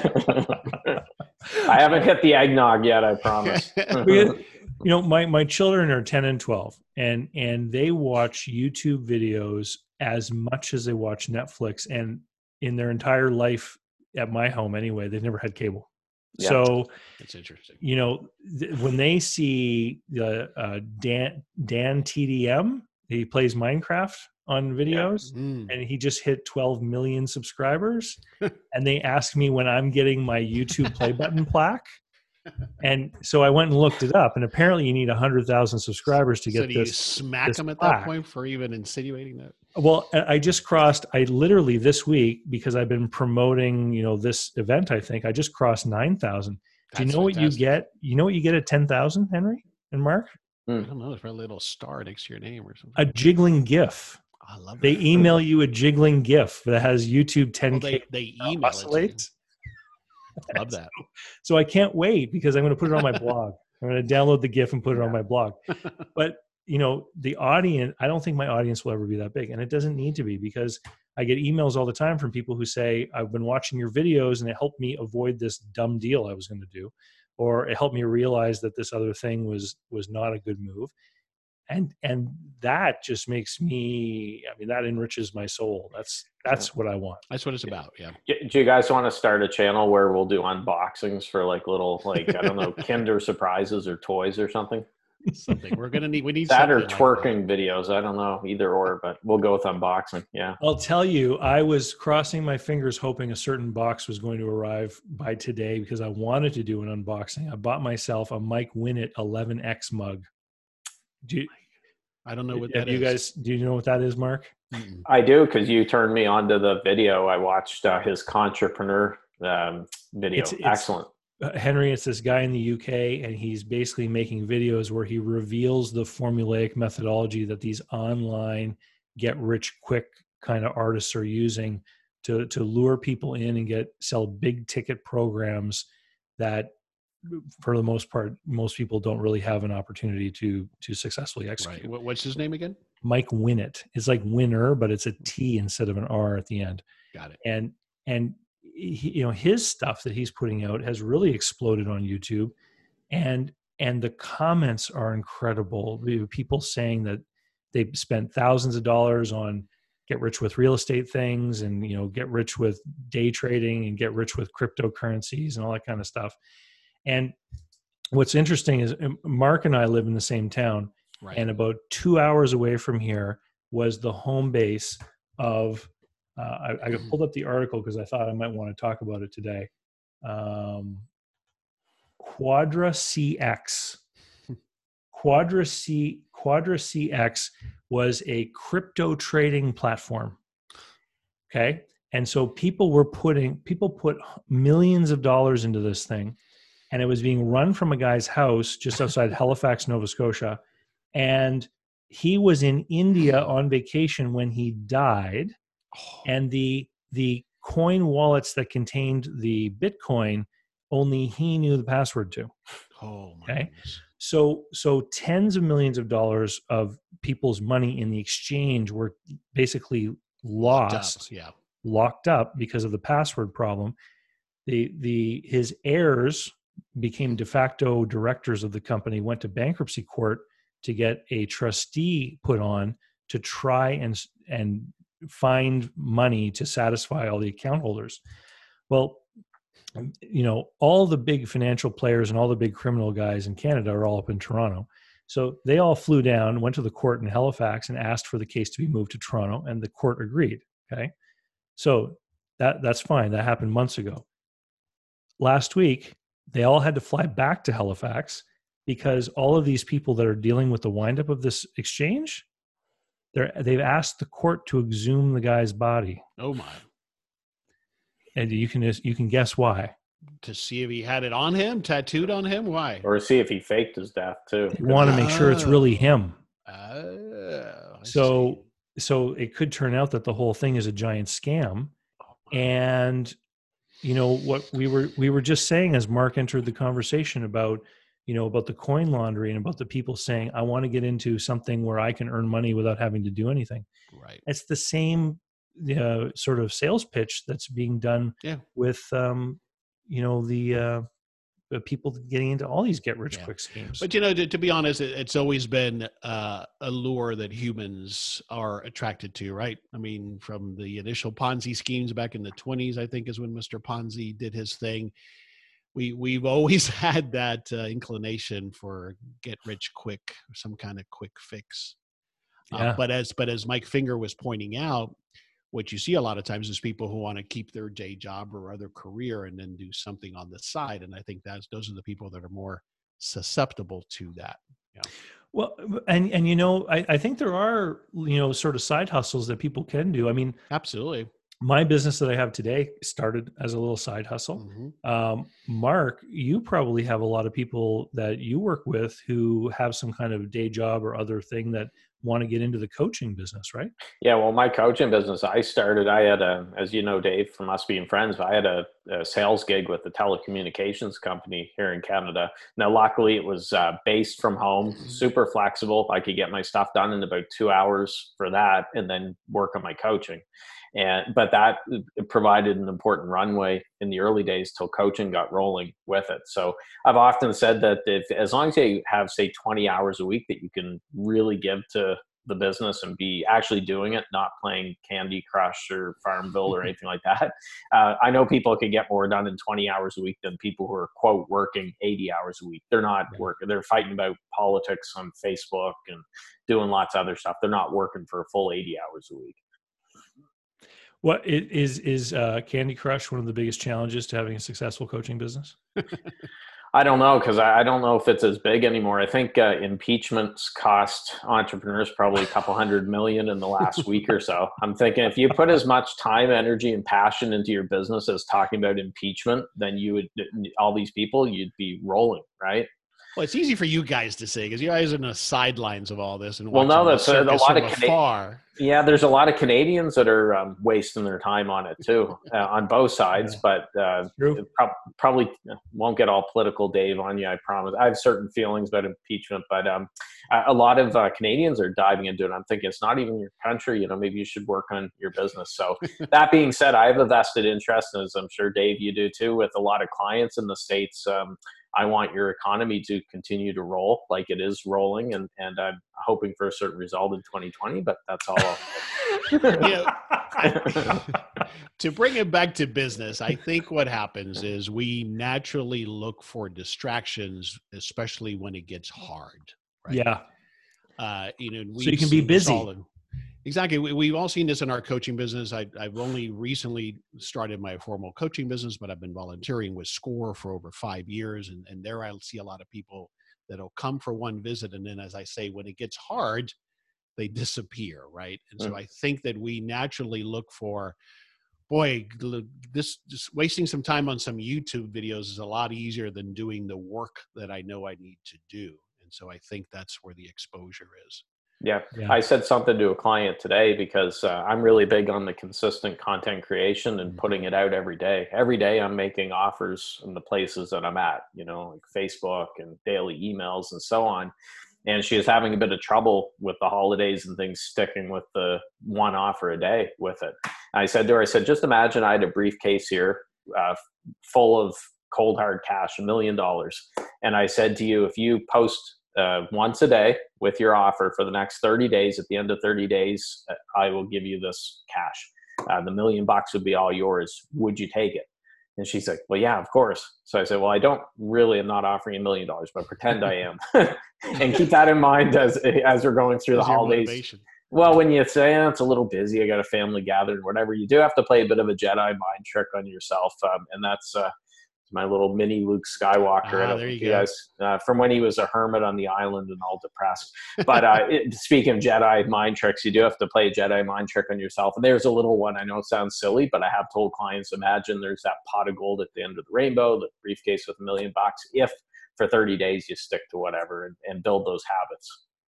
Yeah, to me, this is one of my big things when I work with aspiring uh, first-time business owners. It, discipline comes into play, but sacrifice. What are you willing to sacrifice of what you currently do today? You know, for some people, that's am I willing to sacrifice sitting on the couch watching TV? And sometimes even it's Mhm. about sacrificing some time with the people that you'd like to spend time with, right? What are you willing to sacrifice because if you like going back to the point of you're starting a side hustle and those 20 hours a week probably you have got to sacrifice the other things you were doing with those 20 hours a week right and sometimes it's after you've put the kids to bed and now you work another few hours or it's on the weekends or it's when you would have been watching football or whatever it is what are you willing to sacrifice to get that million dollars at the end of the rainbow? Yeah. Well, it's it's interesting because we have a little comment that just popped up. It was quite apropos from one of the one of the viewers who's telling us that we should be spending the day with our families. But you know, uh, I'm divorced, and so my kids are with their mom today, and I get them uh, tomorrow afternoon, and I have them for the next couple of days. So I, I won't be working in that time. I will be spending time with the family. That's but right. you know the whole thing about driving my business is to you know uh, create information that people are going to find useful eh, so that when they're ready for my services that i'm the one that they want to work with. And so you know organizing this thing today i thought would be fun and i'm having fun. And um, you know i mean I, I can see my email from here. I mean as the day has gone by the frequency of new emails arriving is just slowing right down. I mean everywhere out there it's christmas eve the whole thing is grinding to a halt you know businesses are closing early and, and so if i wasn't doing this thing with you guys uh, i don't know I, i'm doing Well, be I- drunk I in the think it's- corner somewhere. Exactly. I think it's a great prompt because this is something I'm so passionate about, and I know you guys are as well, David. So my my daughter's in town from college. She got home uh, last Monday, so not this past Monday, but the Monday before. She's she has a month break, and I like I did some work this morning. I did some work over the weekend while she was sleeping. I've got some calls I've scheduled Friday, but I have the luxury of, for the mm. most part, for these four weeks that she's here, to spend as much time, more time than she wants, right? yeah Like she needs a break. So, Like she's upstairs now working on something, and she's like, "Dad, I'm, I'm good." We're going on a cruise, a week long cruise that starts on Sunday. So I'll be gone for a whole week. Tomorrow we travel to see family. I am able to do that mm-hmm. because of my because I own my own businesses. Yeah. And I have made certain sacrifices. But this is what it gives me is the time with my family.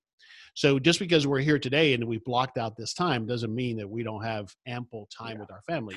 And to us, full- this is the the end game is the time that we that it does give us. Yeah. Yeah, Right. full disclosure, I mean, Dave, Dave and I have been friends for years. Henry, I know you. So if it was Yeah. Joe Blow, who I didn't know, that reached Exactly. out, said, "Hey, Mark, on Christmas Eve, do you want That's to right. pop on and do it?" I would Now, have said no. knowing knowing me, I probably would still. I I don't like to get rusty if I'm taking too much time off. but but it, it's day you know with you guys it's a little different. Uh, seth godin told a story once. He was in a hotel lobby somewhere warm and you know whatever on vacation and he had his laptop out in the lobby and uh, husband and wife walked by and he overheard her say to her husband oh isn't that sad? He's on vacation. He has to do this. And uh, what seth godin said is actually no what's sad is that that couple has to work for 50 weeks of the year so they can get their two weeks a year off at a job Perfectly that they probably hate. Yeah. Now I'm probably butchering it. I'm kind of just giving the summary of it, but that I always remember that story. No, that's a great. That's a perfect summation of it. Um, is that that that's what it's about? Yeah. I, Yeah, I would much rather be taking time where it makes sense, and I'm not sacrificing much of it all with, with personal time to continue building a business. And to Mark's point, I only did this because I know David and I thought it would be fun, and I have the time. If we had been traveling, I wouldn't have. said- I would have said no. But yeah, that that's what it's all about is the flexibility that this gets us. And I get to do this again and again and again. You know, I went up. We went up for a parents' weekend to my daughter's senior year, so it'll be the last parents' weekend. And we were the only parents that got to go. We were almost up there for almost like a week, right? We weren't squeezing in on a Friday afternoon and leaving on a Sunday. And listen, that's what you have to do. I'm not. I'm not uh, downgrading that. I'm just saying. I'm fortunate that that's what this provides me. This lifestyle lets me do that. So spending time with family is what it gets for all of us. Yeah Now we're going to talk about our ex-wives for the rest of the show. We- I don't we've one them. yet, so I don't have one to talk about. You will today after you're you're here on Christmas Eve. You might get served with some papers, uh, Henry, when you get off here. Damn, Mark, that's that's harsh. I've had the Uh, door locked, so maybe I actually am, and my ex and I get along really well. They invited me to play Risk and uh, the board game. Her and my little guy are playing, and I said, "No, I'm actually hopping on here, but I will be uh, opening gifts with them tomorrow morning. So I'm not going to be under the tree uh, doing a Facebook Live or you know uh, typing out emails. I'll actually be fully engaged. But for today, hey, it's Christmas Eve. You know, it's not That's right. Christmas Day. So, so I just finished over the last couple of weeks recording nine of my holiday holiday chat hour long conversations. Um, I think most of them are with people who want to buy a business and most of them when we talked about motivation number one motivation more control over time of course. I mean that's, Right. i think that's that's the number one thing. That freedom of time and location i think is top with most people that you talk to that either have a business or, or aspire to have a business. What what's sad is that we also talk to a lot of people who are in a business that's consuming them and they've ended up with a you know worse paying job than the one they had before. That that's Yeah. where you know we try to help those people and it's unfortunate um, but all you know also i had a coaching session yesterday with a client and wanted to get it in before the end of the year and it was so rewarding just to hear how much i've been able to help her. And so when we get that feedback like you talked about earlier david that you know that makes it worthwhile as well. Hey before i forget i, I want to come back to the question about franchising when when you're ready because i have some further thoughts on franchising so well sure uh, mark uh, before you came on we were talking about uh, tide. Procter and gamble and tide have created a new tide dry cleaning franchise. So what uh, what did you want to add henry? Just that on franchising i've got a lot of experience there and i've helped a lot of people and i have i've had uh, that topic on this show and i've done a webinar similar to the one you and i did on buying a business. What i challenge everybody when they're evaluating the franchise because i also see so many people getting into bad franchises. It's mm. it's really depressing. But there are four things that i would challenge you to evaluate when you're looking at a franchise. Number one is the value of the brand. What value does that brand bring you either now or eventually? So my office evolution is a good example. They have a small footprint in florida but growing rapidly we'll be the first one to open in south florida but there's already seven others lined up so eventually Mhm. there's a value of brand recognition for me so that's one thing to look at. The second and probably the most important reason we go with a franchise is their systems. So the advantage should be that I don't necessarily have to know anything about that industry. The franchisor will teach me. They will train me. They will hold my hand. They've developed the systems. They've worked it out. And they've got a business model that if I follow the rules, should result in similar results, right? So that system is critical, but but, the system encompasses everything from that initial training to the handholding to the ongoing development of those systems. So that's number two. Number three is the leverage. So if we talk about the Tide example, joining that larger organization might give me leverage over chemicals, equipment, what have you. That as you know, Henry's dry cleaner, I may not have access to. With OE, for example, one of the services I can sell is a phone answering service. Mhm. Well, I can't build that on my own, right? I just can't scale to an, a, a fully automated and live answered system that's going to answer the phone 24 7. But paying into the franchise, the franchisor can provide that for me. So that's an example of leverage that I can't do on my own. Uh, and then the fourth is the network. Even you have to look for that as you begin to evaluate a franchise when you're talking to other franchisees that network of support of other owners that needs to be fostered by the franchisor that's critical to your long-term success will there be other people that you can pick up the phone or go visit if they're neighboring franchisees and you support each other that's the the fourth thing that i look for so the brand the systems the leverage that it might give you and the network not all franchises are going to deliver on all four of those things but you evaluate those four things carefully to make sure you're going to get your return on investment. I, I couldn't agree with you more. When when um, you know sort of the, the summary at the end of the the book I wrote, franchise warnings, I, I basically said you have to look at what do you get for the money you're giving, That's right. and you know what you said about brand. I I can relate so many times um, where where we are on the east coast of Canada, people will buy a franchise from Ontario or from the states, and there isn't another one for 500 kilometers, right? right. and and this standalone person now is trying to create the brand recognition and they're not close to other locations and they're kind of waving the flag on their own versus the the guy there was a guy here in town he owned some subway restaurants and he sold them and he opened the first papa john's Oh, Now- boy. he it was the first papa john's but everyone who lives here who had, watches an american television network was totally familiar with the brand because they've been watching the ads for a decade and have never had a chance to access the product and the day he opened he was busy That's because great. people knew it and they maybe had always wanted to try it. Maybe they tra- Mhm. tried it when they were traveling and knew it was a good product. And so big benefits obviously from that and and product development, you know, um, being able to have those seasonal specials and and special offers and new products coming down the pipe that a lot of small businesses can't develop on their own. I, I agree with you, Henry. Uh, There's a lot of advantages, um, and, and there's a lot of bad ones out there. So you really have to be Oh, careful. gosh. So many bad franchises out there. It's, it's amazing. Uh, and people, the biggest mistake I see people make, and the reason they go for these bad franchises is this huge myth that people assume, oh, it's a franchise. I can't fail. Mm, It's amazing to me how often I see that or hear that as to the reason why they paid. You know, I was working with a client who paid an $80,000 franchise for a business that had there's no way it could generate in any amount any reasonable amount of time a return to cover even the franchise fee right Yeah. but it happens again and again and when i ask these people why they just they don't necessarily say it in so many words but they assumed it was a franchise it, it must be safe they mm. must know what they're doing The only reason I can think of this worse is the people who get into them because they like the product. Oh, well yeah mm-hmm. that happens with the food ones right Which is hor- horrible for Tide. You don't want them popping Tide pods while they're, you know. Oh God. Um, one one thing we're seeing in our neck of the woods, Dave. I won't mention any businesses, but I've, I've noticed some local businesses that have opened that are essentially copying popular franchises. So they they were traveling somewhere in the states or whatever, and like, oh, I like this restaurant. I'm basically going to do the exact same thing, except it's not going to be called that, but everything Right. else is the same.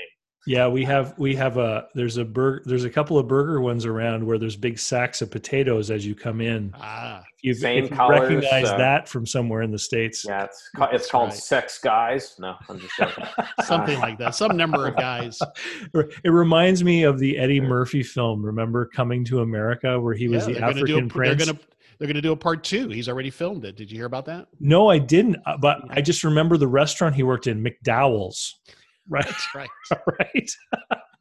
That's yeah, right. well, I just finished uh, listening to an audiobook about In and Out Burger, and uh, of course, In and Out Burgers resisted the uh, calls to uh, franchise. They've kept That's it in right. the family, but um, they've had a heck of a problem because it's such a successful uh, restaurant. People are like fanatical, right? I wish we had one up here, but um, so they their legal department's been really busy with people opening up things like. Uh, I don't know, in and go burger, you know, the same colors and same thing, everything all the same. And they've actually had people uh, working inside their kitchens that were then shipping off uh, samples like the meats and things like that back to Texas. Uh, Henry, right? there's a case in your state. Um, yeah, which is kind of funny to to hear that. So Interesting. Yeah, we did. They did come into our Dallas market about five or six years ago, and it, they were. It was a huge splash. I mean, lines. They had to have police Yeah. officers man, managing traffic. It has since died down and is nowhere near the craziness of it. So it's an interesting thing because you know there used to be such a California brand. I used to work for a couple of different Silicon Valley companies, and that was the thing. And so when they came here, it was huge, and now it's I think they're still busy, but nowhere near, Hmm. of course, there's no way to sustain that initial euphoria that, that came with it. Um, so anyway, that was my thought on on franchising, and the the one of that four that really took me longest to appreciate is the networking part of it, and that really, as we were doing the due diligence on Office Evolutions, that really came to mind as a wow, how important it is to have that network of other owners to lean on and to learn from. It was helpful to me when I had my Sunbelt office. That's for Mhm. sure. To be able to reach out and and and talk to other office owners. I imagine so. Hey, Rick, I see you joined. Is Hey, computer today? Yeah, everything's going. I can't see your picture though. Oh, okay, hold on. You know, I was looking at he's looking at this time. I think I've been on for almost an hour already. So time flies. So um, I think my slot is about up, right? well, it it's been great to have you, Henry. Thanks for stopping by. No, no pleasure. My pleasure. Thanks for having me. Great conversation. And uh, so I'll drop off now if that's okay. Yeah, Okay. Merry Christmas. Merry Christmas, uh, See you Henry. later. Bye, guys. Good to see you guys. Thank you. Hey, Rick, how you doing? Hey, Rick. I'm great. Hey, Mark, how you doing, buddy? I am doing good. Thank you. Good So- stuff. Good stuff. Sorry, uh, the, the um, I just wanted to introduce you a little bit, Rick. Uh, you have been on my YouTube channel a couple of times, And uh, for for people that are watching, uh, Rick has a a, a a huge entrepreneurial resume. I think you've owned is it seven different cafes, restaurants, etc. over the years.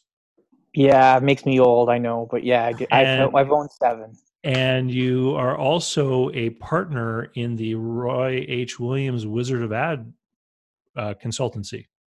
That's Did I right. say that right? Okay. Uh, yeah, Wizard of Ads. Yeah. And, and on top of that, you also are um, a coordinator for a local entrepreneurship development program for, for people that are trying to start their own business and, uh, and get into self employment. So, uh, thanks for joining us on the show today. No problem. I'm bringing my buddy with me.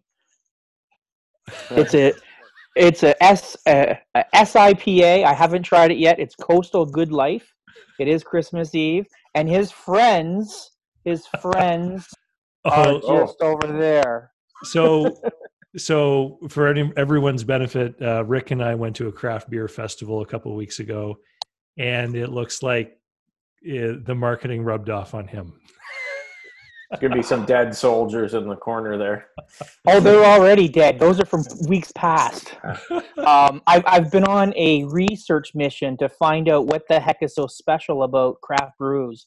And I, you know, I don't mind drinking a brew every once in a while, but it's not necessarily my favorite thing to do every day. Um, but uh, I've learned a lot over the last. When was it, Dave? Back in mid-November, you and I went to that show. it was uh, i don't believe it was the weekend of american thanksgiving i think it was the week before wasn't it Yeah, I think it was yeah because I was I was in the states the week of American Thanksgiving. okay Um, but yeah, so so every once in a while, I'll stop off at the liquor store and grab a couple of uh, couple of cans and trying them out, and I've definitely got my favorites. Anyways, I thought I'd share that today.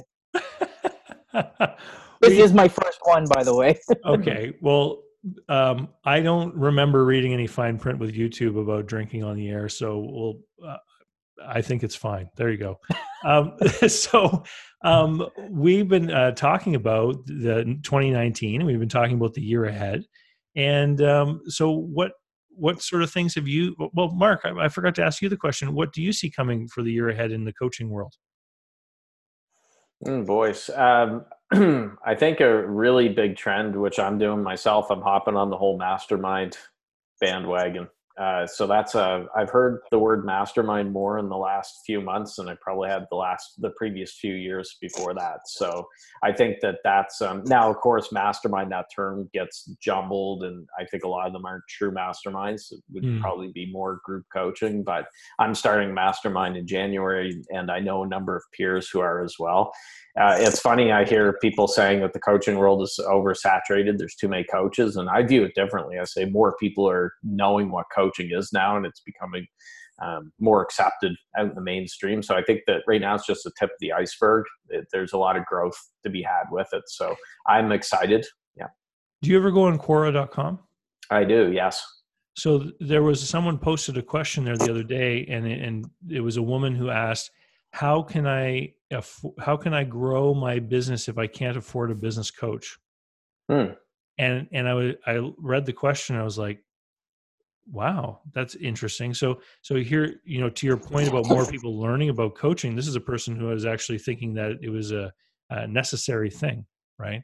And and other people had answered the question before I saw it and people were putting things like well you know there's been people have been growing businesses before there's been business coaches and stuff you know do some reading get a mentor stuff like that um, but it's interesting how it the terminology really is starting to to spread you know and and, and perpetuate everything It is, and um, it, it, me, uh, without getting into my whole uh, interesting backstory, Dave and Rick, as you know, I was in real estate before and uh, went through a messy business closure. But a few years before that happened, a coach came into my office, and I had no clue what the heck coaching was, right?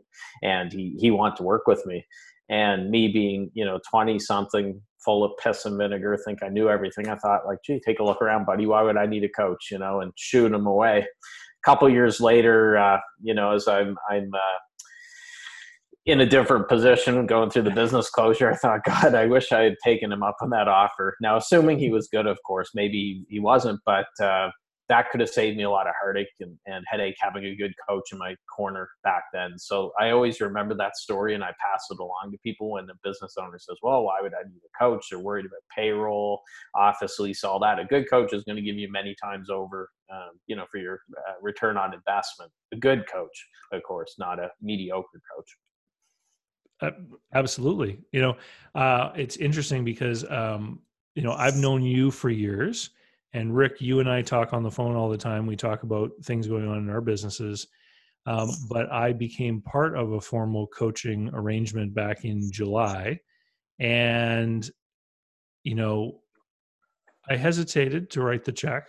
Um, there was no check. I paid with a credit card on an online form, but, you know, um, and um, within the first three months, I can say that I've probably gotten back three to four times what I invested. And what it has done for me in my business is I I, I like to create and I enjoy creating. And the the coaching process allowed me to focus on the things that I was already doing that were working really well and to to sort of double down on what already works and make maybe grow things instead of spending time trying to grow new things. And so in you know that it was only in July, and I changed my strategy for the second half of the year, and uh, it worked. The things that I was focusing on have grown more, and so it's paid off for me. That's for sure.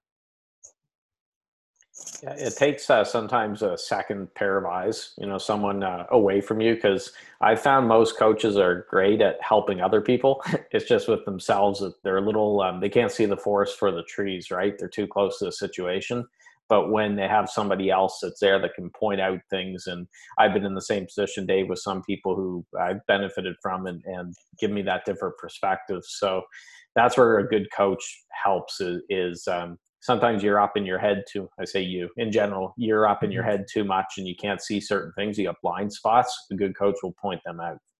Yeah. Hey, hey mark mark i got a question for you hmm. um, i mean i've known you for a couple of years now and been following you online.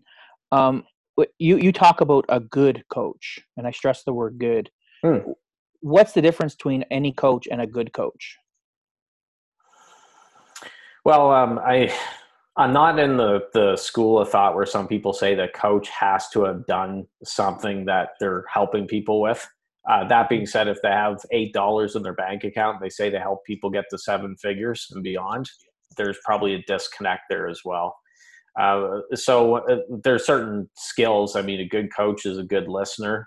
Obviously, um, like I mentioned previously, they can help point out blind spots. And, um, you know, I'm a little different. I've had people uh, say with me as well, Mark, what you do is more coach salting it's kind of combining the two because it's not just me sitting there peppering them with questions and, and, that's it. I do actually give them a framework to go off to. And I say, look, I don't care really what you call it.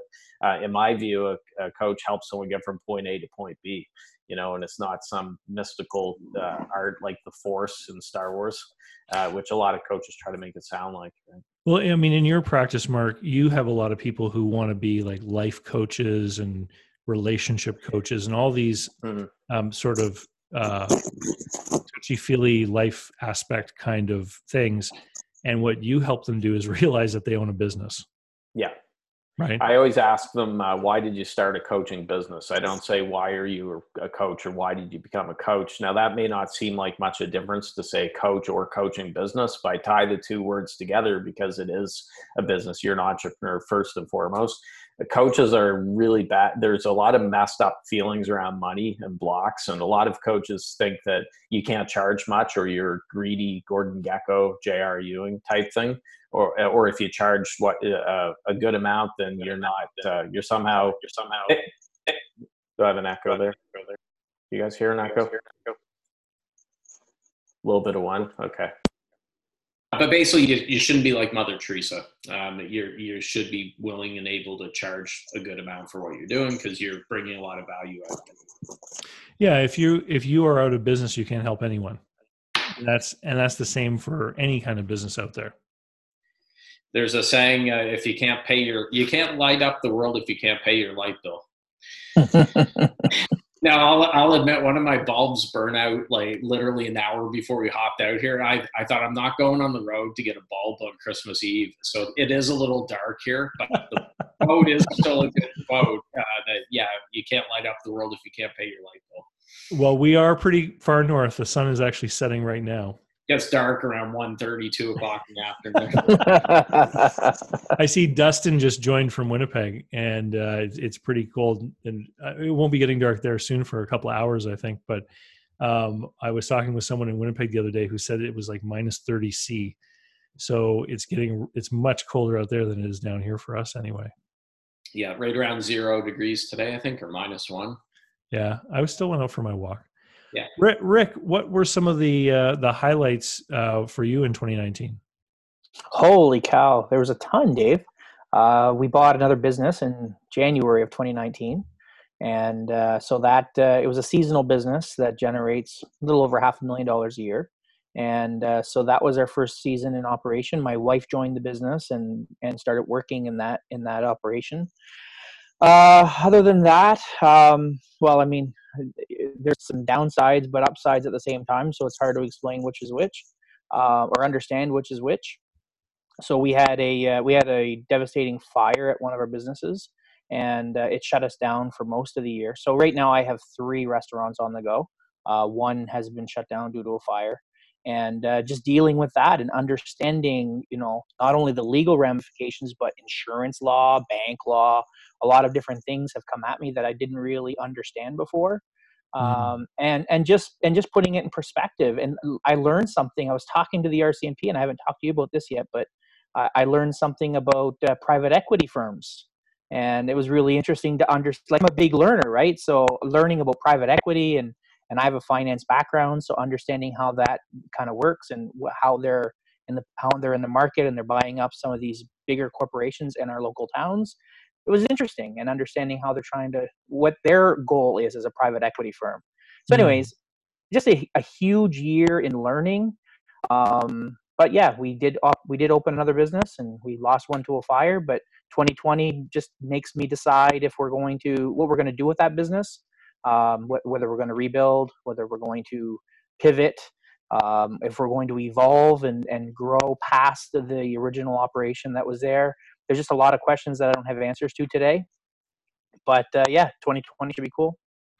You know, it's interesting what you say about about insurance because I mean, I've been in business before and I was told get E&O insurance or get liability insurance and you go talk to the broker and of course you start to talk about price and they put forms in front of you and you sign them, right? Yep.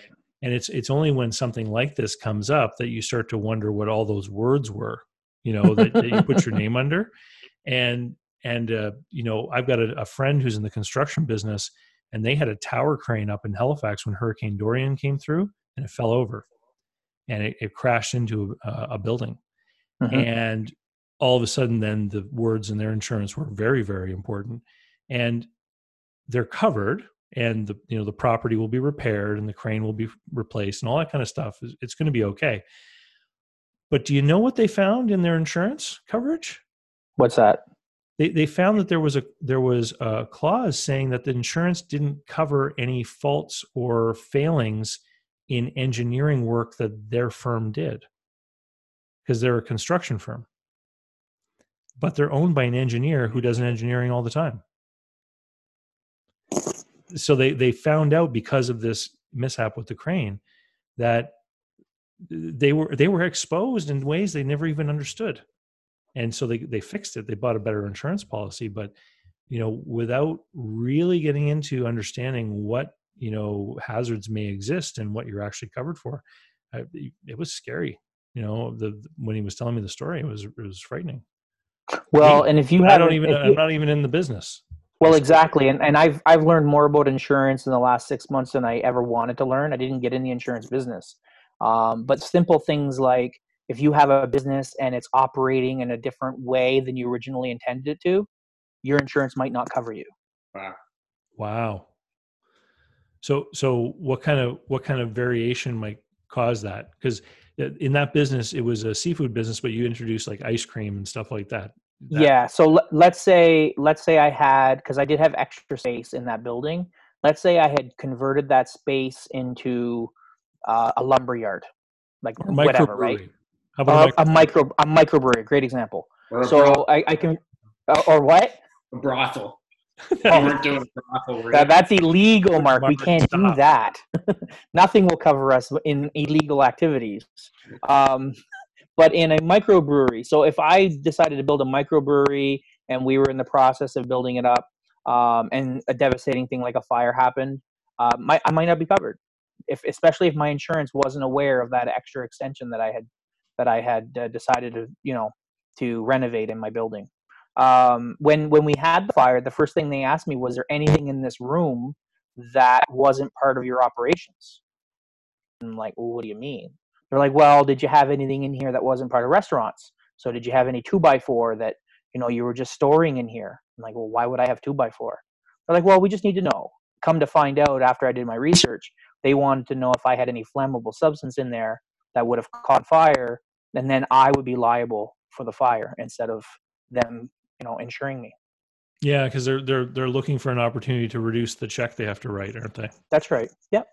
yep I remember the story about Thomas Edison uh, when his uh, laboratory burnt down. It was his whole life work, like how many thousands of patents did the man have and everything else. And uh, as it was uh, being consumed with flames, uh, his uh, family or whatever said, "You know what now?" And he said, "Well, tomorrow we rebuild."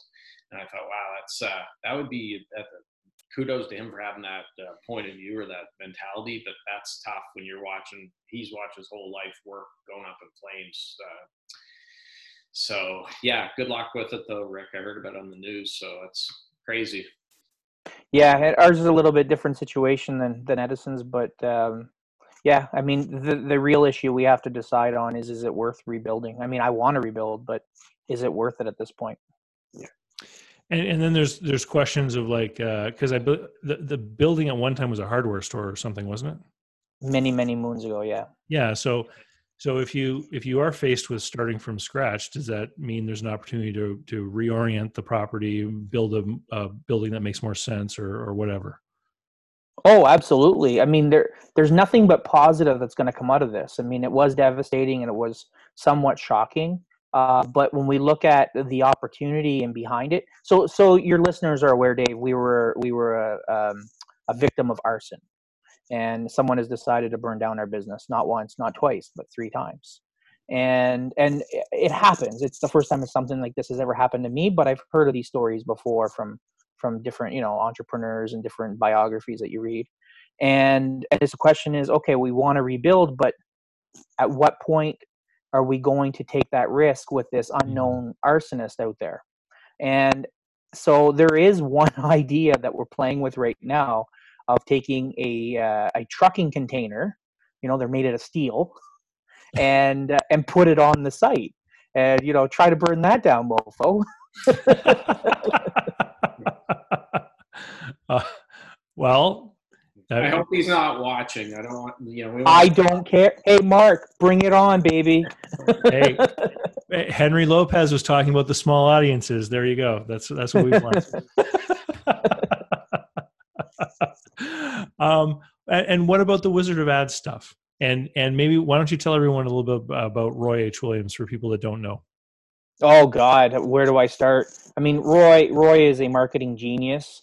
Um, he uh, has three books on the New York Times bestseller list uh, that he basically converted his blogs back in the '80s to to a book, and uh, and then from those books sprung out Wizard Academy, and Roy was doing marketing consulting. And eventually, he realized that one day he wasn't going to be able to do the consulting that he wanted to do, but he wanted to he wanted his philosophies and his theories to continue on. So we started bringing on partners, and the partners are now kind of like prophets for or his apostles. And uh, so we go down there a couple times a year and hang out with Roy and learn new things and get access to some of the new things that he is studying. And this is all in And, uh, Austin, Austin, It's Texas. all in Austin, Texas. Yeah. Yeah. And uh, and then take that information and, and apply it back to our own client list. So we're it's not a franchise; it's more like an affiliation. Mhm. And there's a you know there's a, a percentage of, of fees that go back to the home office of what we charge our clients. But basically, it has allowed Roy to touch multiple countries all over the planet, working with his partners. No, it's really cool. And so, so what kinds of businesses uh, have you been working with? Uh, well, because I'm in the restaurant business, it's easy to get into retail, right? So mm-hmm. we've been working a lot with retail. I, I, have one consultant that I was working with on the restaurant side. So he was building um, galleys on ships, and uh, he was working primarily with the Canadian Navy and uh, doing some other things with shipbuilding. And uh, so we were helping him uh, really clarify his message. You know, he only has potentially five customers in Canada.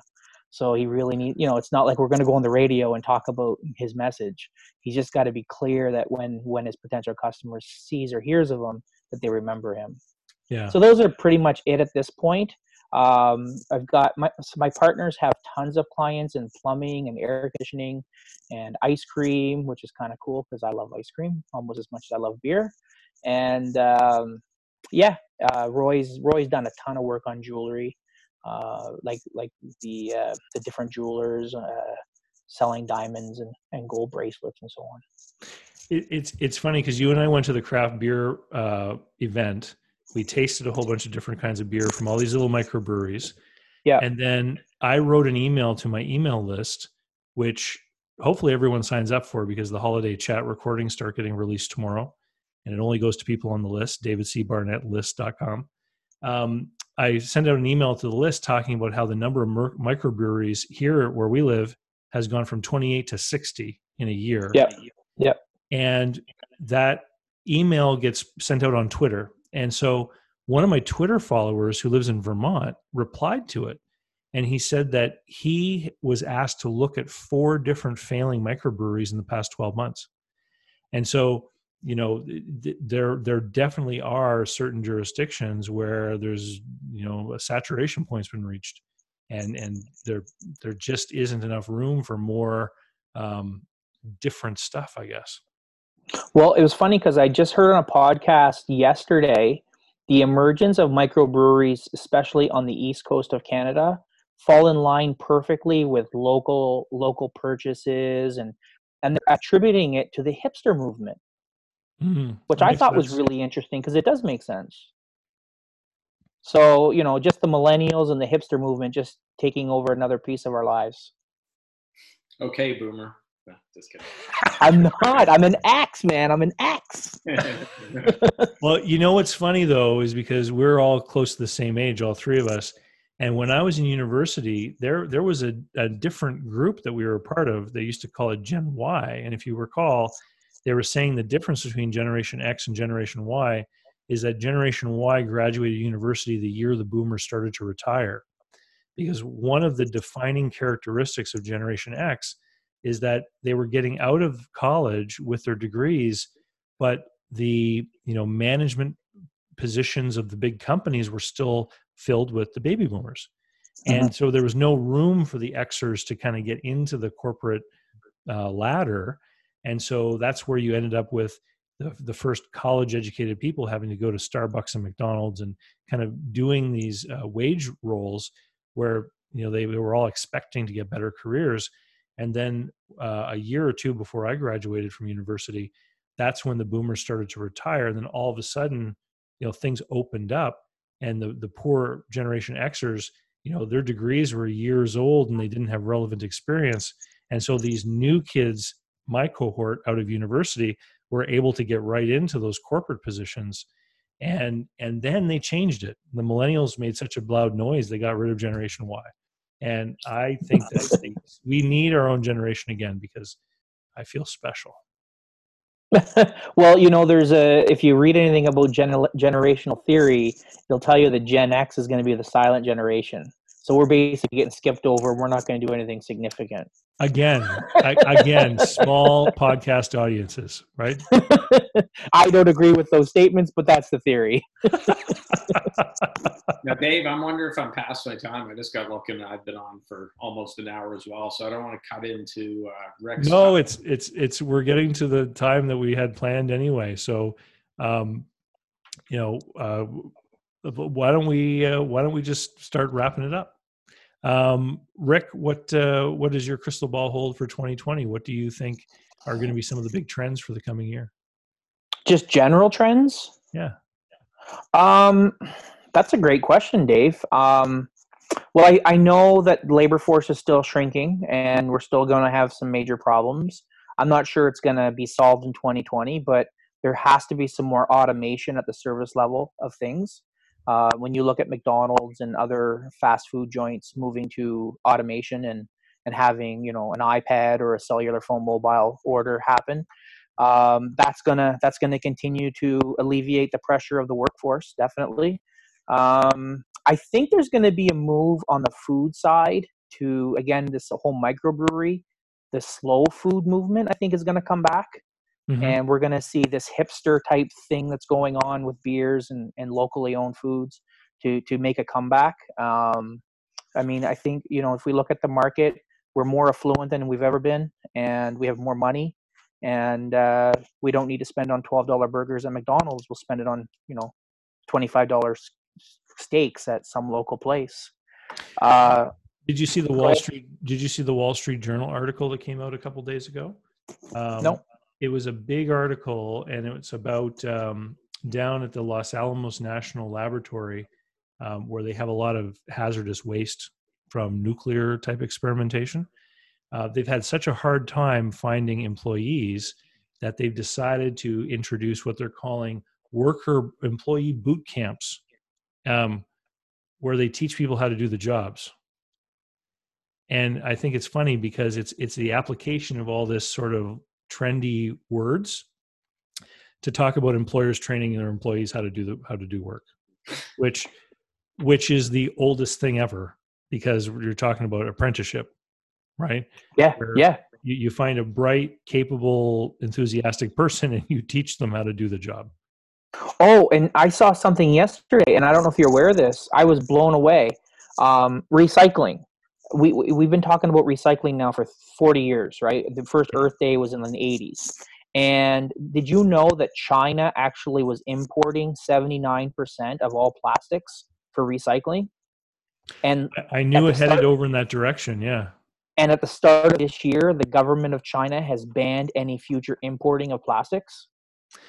Well, this is why you're seeing a movement towards cities and provinces and states banning single-use plastics. Um, yep. City of St. John, um, they announced that that um, the recycling program wasn't going to accept the grocery bags anymore. Um, but all the major grocery chains around here have said that they're going to phase them out in January anyway. Um, yep. You know, there's there's no market for it to go to anymore. The, it, it, there's no place for it to be recycled here and quite frankly, um, you know, where where the three of us live anyway, we're in the middle of the woods. I mean, there are pulp mills, there are sawmills producing sawdust, which is turned into pulp. Why aren't we using paper bags? Right on. Right, and and then and, we know that they'll decompose. Well, in this article that I was reading, pl- plastic bags actually aren't even recycled, anyways. They actually only take like the bigger, heavier plastic jugs, like for laundry detergent and so on. Mm-hmm. And so it was only 9% of all plastics is actually being recycled. It's insane, right? And I'm, I think there's going to be a move now that China has basically said, we're not accepting this. Mm-hmm. Somewhere else in the world, Malaysia looks like they're trying to get involved in it. Not sure if they will or not because the government's getting pushed back from their citizens. Uh, but somewhere in North America, we're the biggest culprit, right? North American, we're just we're pigs when it comes to plastic, and and at some point, I think someone's going to figure out how do I recycle this here locally instead of shipping it overseas. Mm. Or we'll stop using them. And to play that advocate, though, when it comes to the whole climate, like um, not to get political, Dave. I haven't got political yet today, but yeah, if you look overall when it comes to carbon footprint and everything else, India and China are by far the worst, you know, offenders. Uh, so it's great that we're taking steps. Um, you know, the U.S. has reduced its uh, carbon emissions. I forget what percent or whatever, but until those big guys start doing something over there, it doesn't matter. I, I refuse to drink with a paper straw. I'll um, just say I'm done. I, will drink from this, I guess. Uh, but yeah, I'm not going to ditch my plastic straws. I admit it. I have some stainless steel ones. They work really well. well oh, really? Mark, Mark, you're absolutely right. I mean, if you look at the world population, three million of the se- three billion of the 7.5 billion people on the planet live in those two countries. And I agree with you in terms of Hmm. you know environmental change. Until you can get those two countries on board, everything we do is just it's microscopic. So before we started today, I I for some reason thought that there might be periods of silence where people didn't know what to say or talk about. So I looked up a bunch of articles that I thought were interesting. And one of them is about the environmental impact of streaming, like Netflix and Disney Plus and everything. And it's starting to become an issue because when when you're watching a movie at your house and then I start watching the same movie five minutes later, it's like on old broadcast networks, there was one Ah, emission of data going to everybody. But now there's a server sending bits to you and a server sending bits to me. And the, the in order to support all these streaming services, the the footprints and the size of these data farms has just been growing like crazy, and they generate a lot of heat and they use a lot of energy.